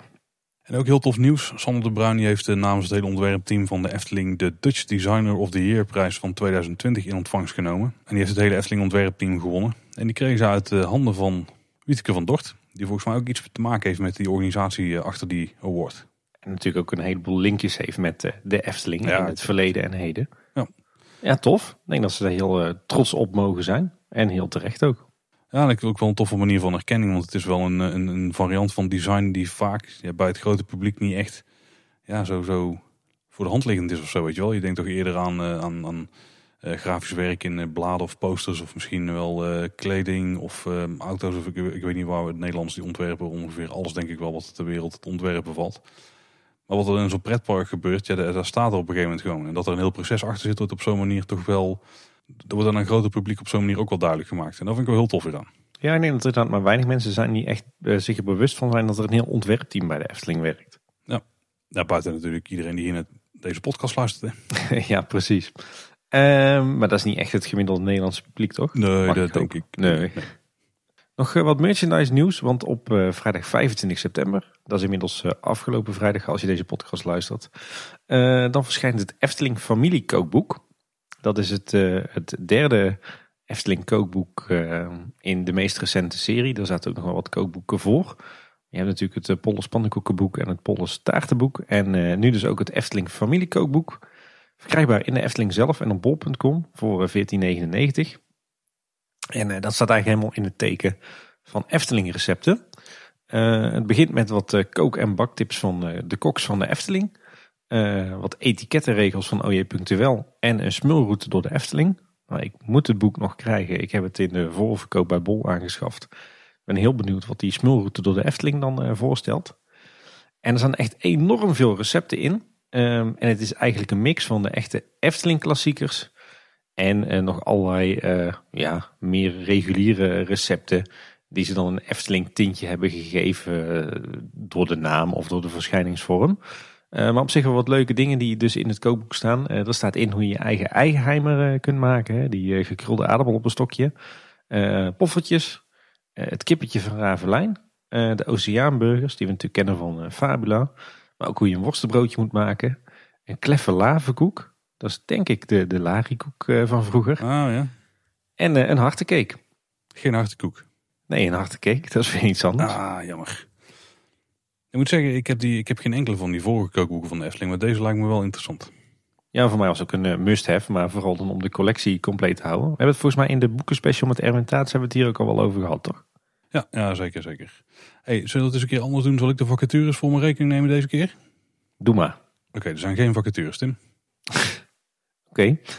ja, makkelijk hè? We snel erin. Jij weet, jij weet wel welke onderdelen je van me overneemt, ja. Nou, dan pakken we er nog eentje uit. Uh, medewerkers van Efteling die hebben geholpen bij natuurmonumenten met natuurbeheer op de hei. Die zijn uh, volgens mij binnen Loons en Drunense Duin aan de gang geweest om daar uh, het, de natuur weer een beetje netjes te krijgen. Ja, een stukje teambuilding denk ik met meteen een maatschappelijk verantwoord tintje. Efteling website die is genomineerd als website van het jaar 2020. Daar kun je ook op stemmen via website vhjaar.nl. Lekker makkelijke domeinnaam slash foto slash Efteling nou. slash index.html. Maar ga maar gewoon naar, zoek maar gewoon in Google naar website van het jaar. Dan zullen er vast ook uitkomen. Ook is er een uh, vijfdelige serie online gekomen over de meest bijzondere beroepen in Brabant. Die staat op bd.nl. En ja, daar is natuurlijk een Efteling linkje. En daar is dat de allereerste aflevering meteen over Sander de Bruin gaat. En ik vond het wel een qua inhoud niet super interessante aflevering. Het is wel het verhaal wat we van Sander vaker hebben gehoord. Als je Loopings interview bijvoorbeeld hebt gehoord, dan uh, ken je de meeste denk ik wel. De meeste uitspraken. Ja. Maar ik vond het vooral interessant om de achtergrond een beetje af te speuren. Samen met wat luisteraars. Ik, ik, weet, uh, ik weet dat ik, ik had, uh, ik, meestal kijk ik zo naar s'avonds een uur of acht niet meer naar mijn telefoon. En ik weet dat ik de volgende ochtend keek en dat ik echt iets van 84 afbeeldingen of zo in mijn WhatsApp had staan. dat was jij samen met een andere luisteraar. Die, die beeldje voor beeldje die video hadden uitgeplozen op alle ontwerpjes die we op de achtergrond konden zien. Ja, ik kan wel een paar dingen zo aanhalen die daar tussen te zien leken te zijn. Uh, wat wel redelijk duidelijk was, was een, een oudere plattegrond voor uh, Harthof. Tenminste, wat ze toen nog Harthof noemen en wat denk ik symbolica was. En ik denk ook al met het ETF-ride systeem, als je een beetje kijkt naar ja, hoe, hoe, die, hoe de, de, de voertuiglijn zeg maar, door het gebouw ingaat. Maar het was niet de originele Harthof plattegrond en het was ook niet het huidige symbolica. En daar leek ook een andere exterieurschets bij te zitten. Dus dat was wel een mhm. interessant stukje. Er ging ook in de, in de achtergrond nog een grote plaat met de plannen voor het stoomtreintraject in 2030. Of in ieder geval de stoomtrein op zich.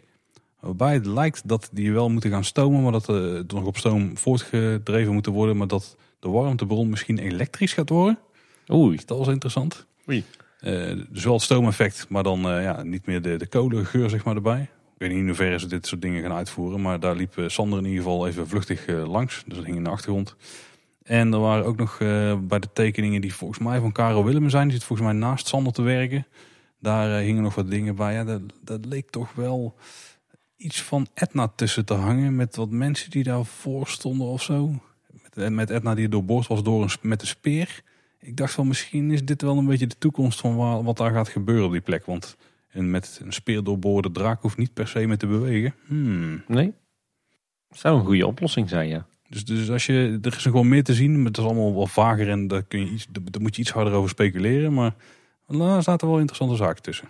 Ja. Ook nog wat voorgevels die we niet echt konden plaatsen van gebouwen die nog niet echt leken te bestaan. Maar misschien wel van een hotel waren. Of, uh, interessant speelt, Tim. Ja, en heel veel droedels, zoals Ton van de Vennet zou uitdrukken. Ja, was leuk was wel heel raar.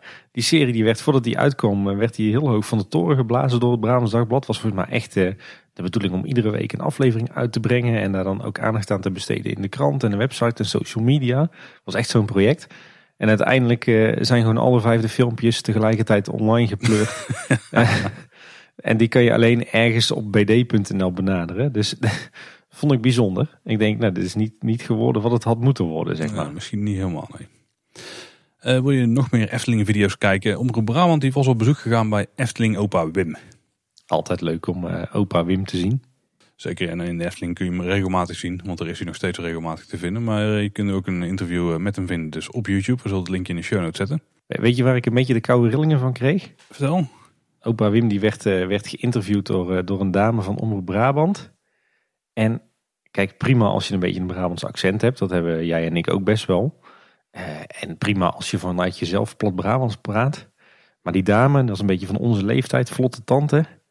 Die gaat dan expres extra Brabants praten, extra plat. Ik vind dat zo ordinair. Daar kreeg ik echt, uh, echt uh, koude rillingen van. Ik denk, mens, praat gewoon zoals je praat en ga niet bewust plat Brabants zitten praten. Probeer je niet aan te passen aan het hoge niveau van Opa Wim. ja, nou ja, ik uh, kom me daar enigszins aan storen, moet ik zeggen, bij het kijken van, uh, van, uh, van die reportage. Nou. Maar dat is min leuk om te zien. Wat, wat misschien wat vreemd was om te zien, laten we het niet per se leuk of niet leuk noemen, maar is dat het Franse pretpark King, Kingoland heet het denk ik. Ik heb geen idee hoe ik het, wat ik er anders van moet maken. Ik heb er nooit uitgesproken, besef ik me nu. hoe zou jij het zeggen? Ik zou zeggen Kingoland. Kingoland. Ja, dat klinkt wel heel Nederlands, hè? Nou, die, die gebruikt in ieder geval een aangepaste versie van de muziek van de Vliegende Hollander in de wachtrij van de onlangs vernieuwde achtbaan Apollo Steam Rocket. Dus er is een, een attractie die stond er al en daar hebben ze de wachtrij van aangepakt die, die qua best wel uitbundig gethematiseerd is trouwens. Maar daar zit dus een muziekstuk in die echt gewoon exact de opbouw en de melodietjes van de Vliegende Hollander gebruikt. Maar die niet de muziek is zoals René Merkelbach die heeft laten uitvoeren door het... Uh, was volgens mij in Praag, hè? Ja, dit was nog in Praag. Inderdaad. Ja, ja. Dus het is gewoon nagemaakte MIDI-variant daarvan of zo. Heel bizar. Uh, ja, de Efteling die, uh, die reageerde verbaasd en die gaat uitzoeken hoe het precies zit. En uh, Omroep Brabant die ging er ook nog achteraan. die heeft René Merkelbach zelf ook even geïnterviewd. En René die geeft nog aan dat, dat de kopie één op één herkenbaar is. Nou, dat, dat vonden wij ook. En dat die beroerd klinkt. Nou ja, dat is ook een feit. Hij zegt dat is niet chic. Hij heeft de uitgeverij eh, van de Efteling gevraagd om als rechthebbende partij op te treden. Hij ligt er zelf niet wakker van. Uh, want ja, de opbrengsten van zijn composities die zijn niet noemenswaardig. Dat verhaal kennen we ook al van Maarten Hartveld. maar mocht de Efteling nou niets ondernemen, dan schakelt René alsnog zelf Buma Stemra in. Hij zegt, ik ben zelf niet zo flauw. Maar als ik nou de muziek van Disney zou kopiëren, andersom dus, dan zou de wereld te klein zijn. Dus vandaar dat hij hier toch wel een zaak voor gaat maken. En terecht, denk ik. Dan denk ik meteen aan diep in de zee, diep in de zee. Ga verder. Daar heeft René trouwens niks mee te maken gehad, maar... nee. Doe je nou op eh, de muziek van de Vermolenmolen? Ja, zeker. Ja, ja, ja. Um, over draaimolens gesproken. Er stond ook nog een heel vaag verhaal op uh, Zuidwest Update. Wat volgens mij het lokale krantje is van, uh, van Bergen op Zoom. Over uh, hoe de Efteling een tijdje terug een aantal antieke kermisitems zou hebben uitgeleend aan het Markiezenhof. Wat, wat een, een, een, museum is in Bergen op Zoom, geloof ik. Uh, en hoe die zijn kwijtgeraakt. want het zou gaan om een antiek kermisornament van hout in de vorm van een draak. Die, die op ja, een soort specialistische marktplaats terecht is gekomen. Dat zou al eerder zijn gebeurd met meerdere antieke kermispanelen van de Efteling. En met twee houten vrouwenfiguren.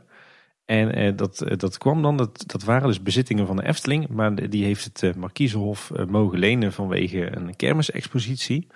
Um, alleen vervolgens is, is daar het een en ander, is het daar een beetje een chaos geweest. Zijn dingen ergens opgeslagen, niet meer teruggestuurd naar de Efteling. Stonden vervolgens in de weg, zijn weer overgenomen door een andere groep mensen. Die dachten, nou dat verkopen we gewoon. Ja, en zo zijn dus allerlei antieke kermisitems van de Efteling kwijtgeraakt. en ze hebben ook twee houten carouselpaarden destijds uitgeleend aan die club voor die expositie. En die kregen ze vervolgens overgeschilderd terug in andere kleuren. Oké. Dus dat, eh, ik denk dat de Efteling niet meer snel samenwerkt met die club. Nee, ik heb het artikel ook gelezen en het leek ook op dat het echt een enorme zorg was administratief gezien bij die club. Ja. En dat de Efteling niet de enige was die daar klachten over had, of in ieder geval de dupe van is geworden. Nee, vaak verhaal. Maar ik, heb wel nog dat itempje, dat, uh, dat kermisornament in de vorm van een draak uh, weten op te snorren.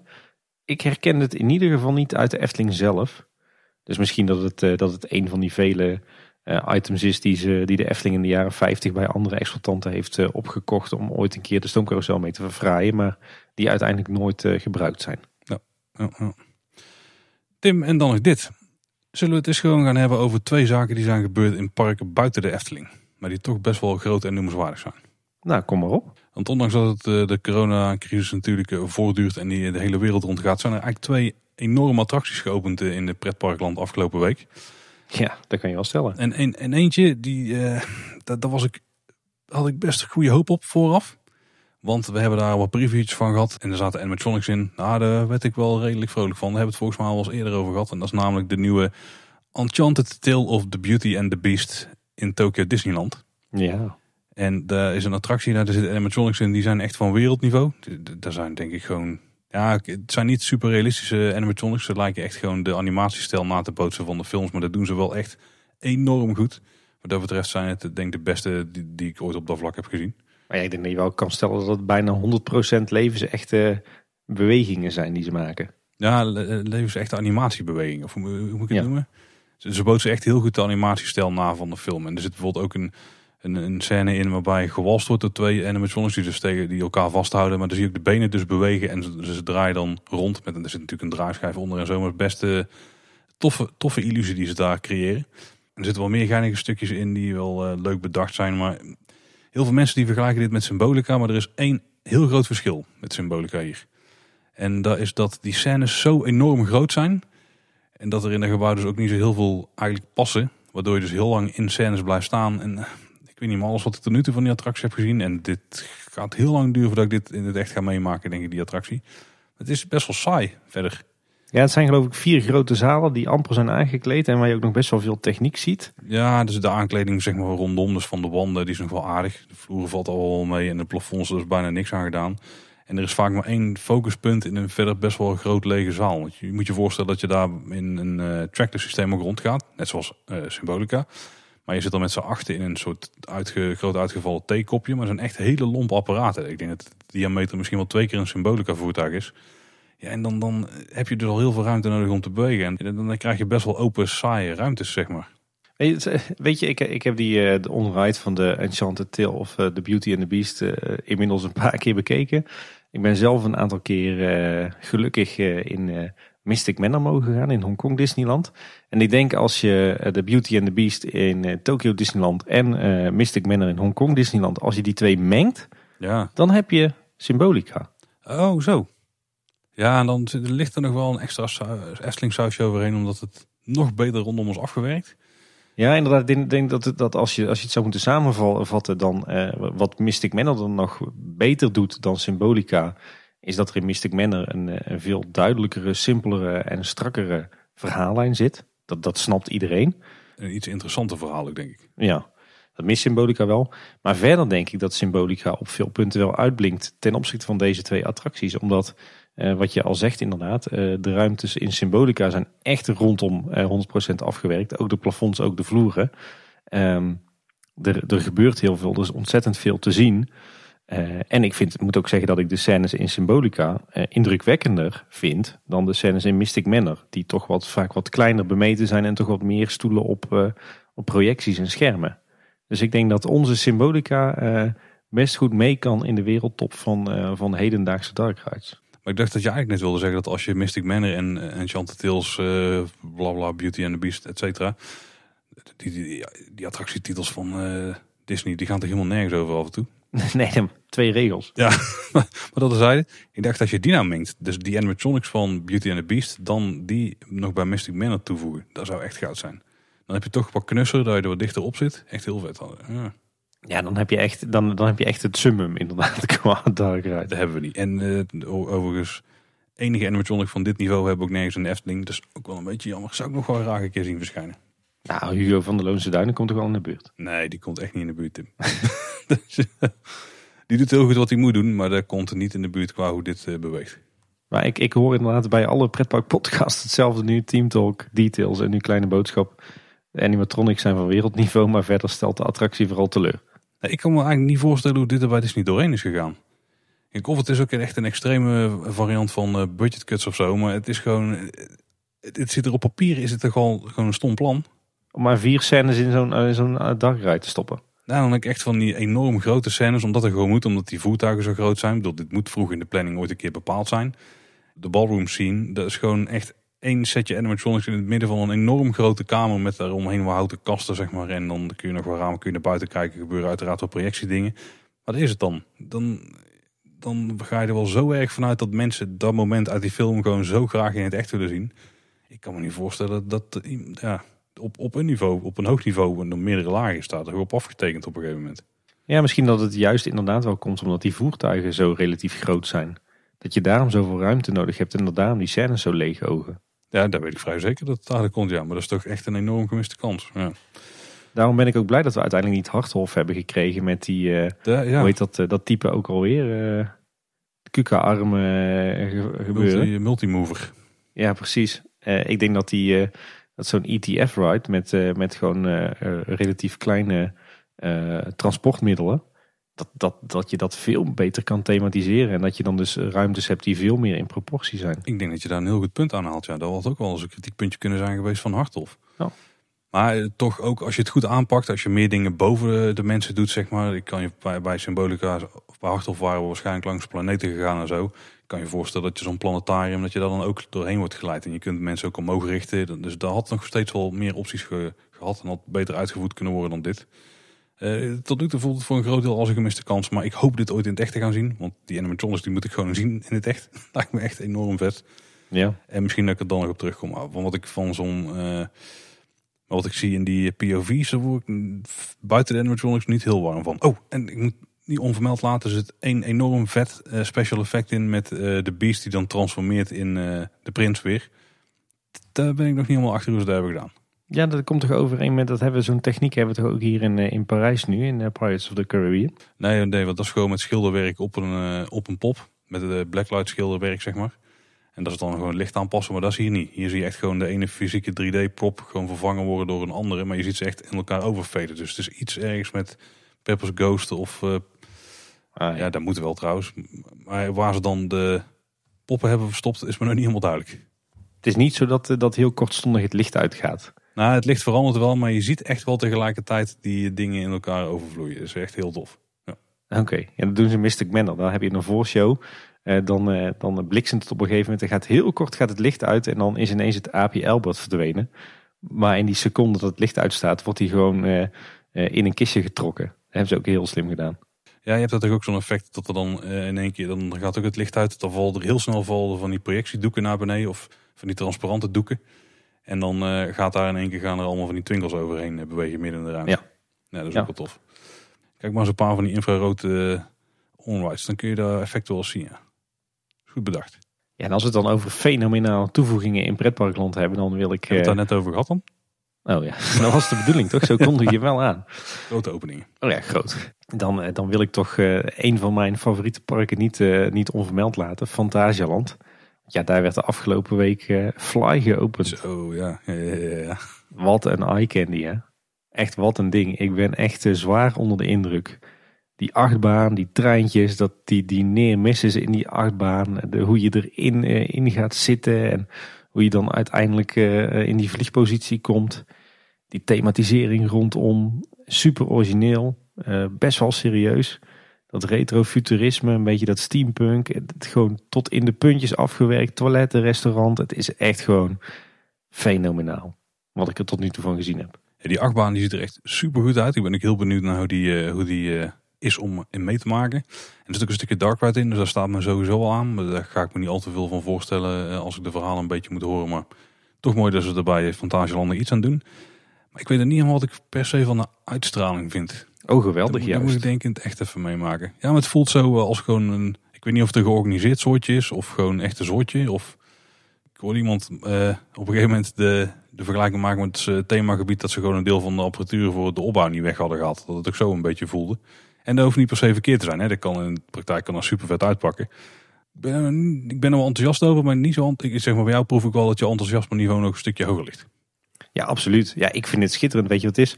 Het is, het is echt is een origineel thema. En dan wordt er op zich wel wat meer gedaan met, met retrofuturisme en steampunk. Maar eh, op deze manier uitgewerkt is super origineel. Ja, de schaal is vooral groot hè? Ja, het, het is ook totaal niet kitscherig of, of fantasy-achtig. Nee, het is best wel serieus gedaan eigenlijk. Best wel redelijk historiserend.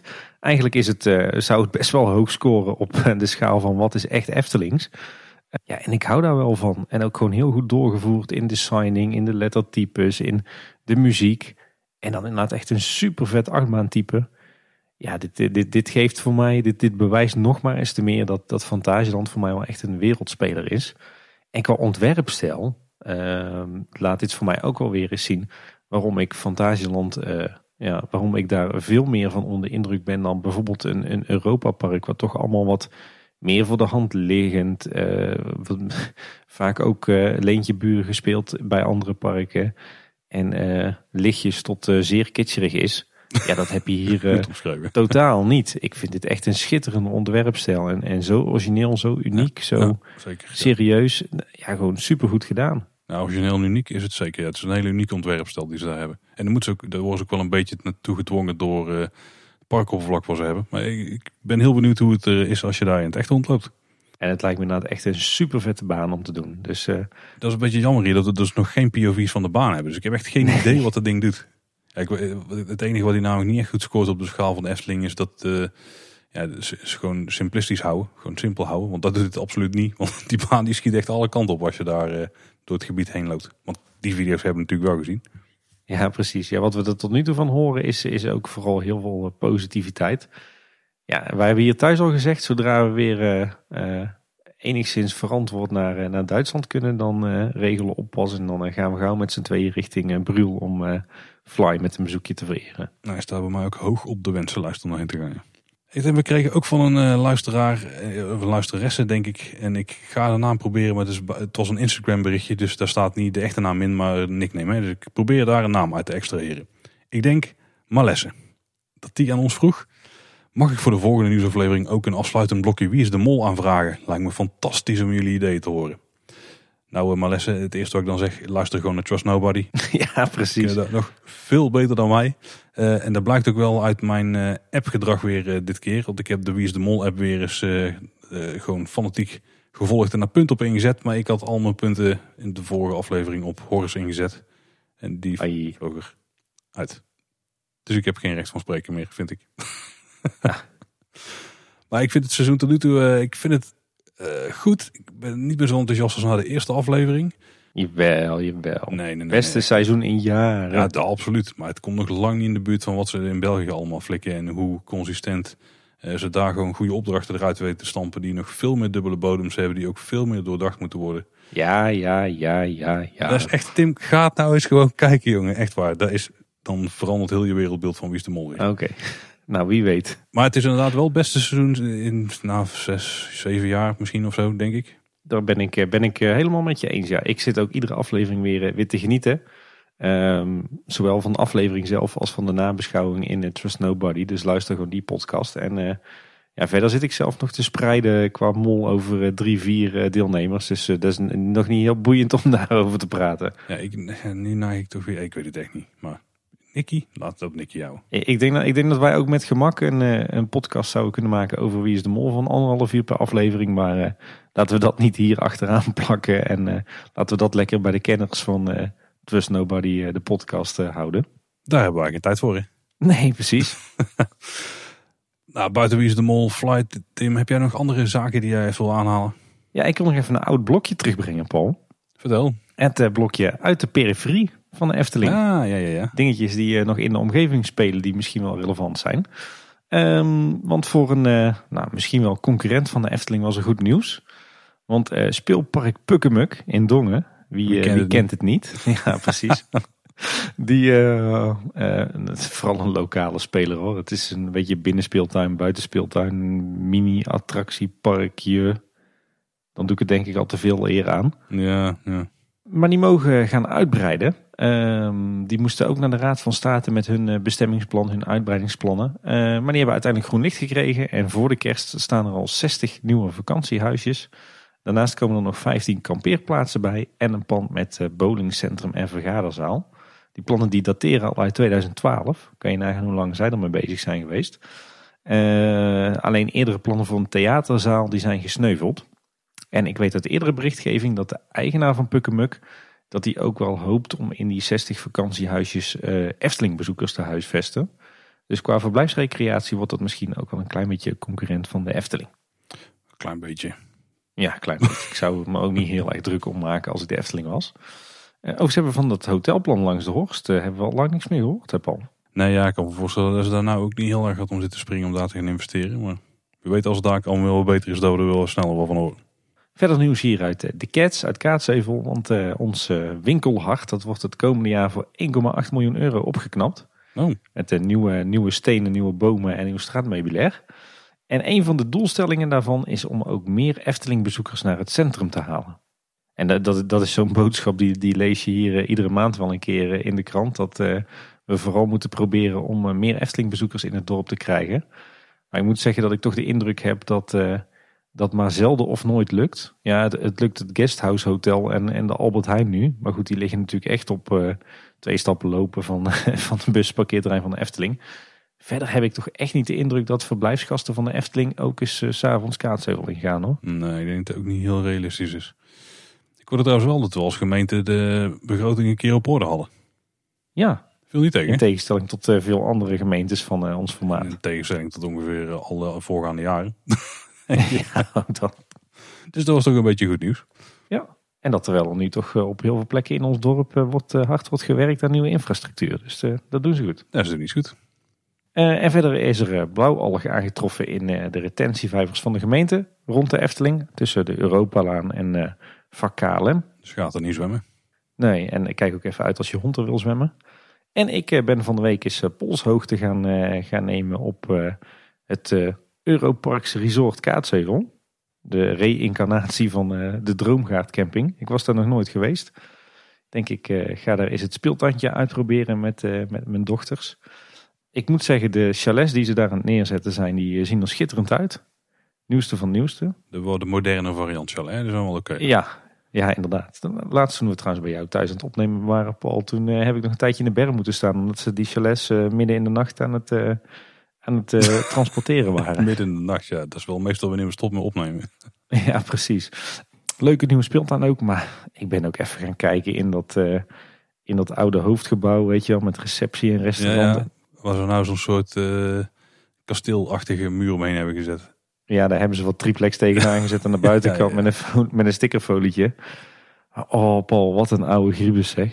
Verschrikkelijk. Ik ben er ooit 15 jaar geleden een keer binnen geweest. Ik denk dat het nog steeds zo eruit ziet. Ik snap niet dat ze daar de term resort kaatsheuvel aan kunnen koppelen. Het is echt, dan verwacht je toch een bepaald niveau. Maar oh, als je daar binnen loopt, nee. Wat een griepes. Die term die hebben ze zelf eraan gehangen. Dan mogen ze gewoon kiezen. Ja. Dan is mijn ervaring dat de kaatsheuvel, de reïncarnatie van uh, camping Duinlust, dat dat toch echt wel van een ander niveau is. Nou, maar dat is ook echt compleet nieuw. Er is niks uh, overeind gebleven, dat is alles opnieuw neergezet. Maar dat is inderdaad netjes. Bijna ook trouwens uh, volledig open. Het werd hard gewerkt de laatste keer dat, uh, dat wij daar langs fietsten aan de afronding. Maar dat is inmiddels dus open. Nou, bijna, bijna. Oké. Okay. wel een voordeel trouwens van het bezoekje aan Europarks. Ik heb eindelijk de parkfolder van 2020 weten te bemachtigen. Van de Efteling? Ja, nergens te krijgen in de Efteling. maar daar stond hij in een bak. Nee, dat was inderdaad al het, het lichtpuntje van het bezoek. nou, ja. En dan zijn we er eigenlijk weer doorheen, Tim. Wil je iets aan ons kwijt? Heb je een vraag? Heb je een onderwerp misschien om aan te dragen waar we het een keer over kunnen hebben? Of heb je natuurlijk input voor onze aflevering voor de glazen bol? Die laatste kun je insturen tot 1 oktober. Maar de rest die kun je natuurlijk gewoon door heel het jaar heen bij ons krijgen. En dat kan op verschillende manieren. Bijvoorbeeld via Twitter, daar zijn we Edka Boodschap. Ja, op eh, Facebook en Instagram zijn wij Kleine Boodschap. En we hebben natuurlijk een website, kleineboodschap.com, waar je alle afleveringen kunt vinden. Dus die kun je daar luisteren. Daar vind je ook de show notes. Dus alle linkjes die we hebben genoemd of alle relevante dingen, die plaatsen we daar ook. Maar ook daar staat een contactformuliertje op. En je kunt ook eh, mailen naar info.kleineboodschap.com. En verder eh, kun je ons natuurlijk luisteren in Spotify, maar ook eh, in je favoriete podcast app. En luister je ons nou daar. Abonneer je ook op ons kanaal. En mocht je een, een rating kunnen geven of een recensie, doe dat vooral. Want dat vinden we altijd hartstikke leuk. En luisteraars die dus Apple Podcasts gebruiken, geef echt even een ratingje. Want we hangen nou al heel de tijd zo bijna richting de 200 uh, reviews. En het zou mooi zijn als we daar binnenkort overheen gaan. Hè? ja, ik, ik weet dat we in Google Podcast als een van de weinige podcasts uh, steady uh, iedere maandagochtend een, een update hebben. En dat we niet worden gerooieerd of onze afleveringen pas zes dagen later worden gepubliceerd. Dus, Daar ben je al blij zat mee. Ja, precies. In ieder geval voor deze week bedankt voor het luisteren. Tot de volgende keer. En houdoe. Houdoe.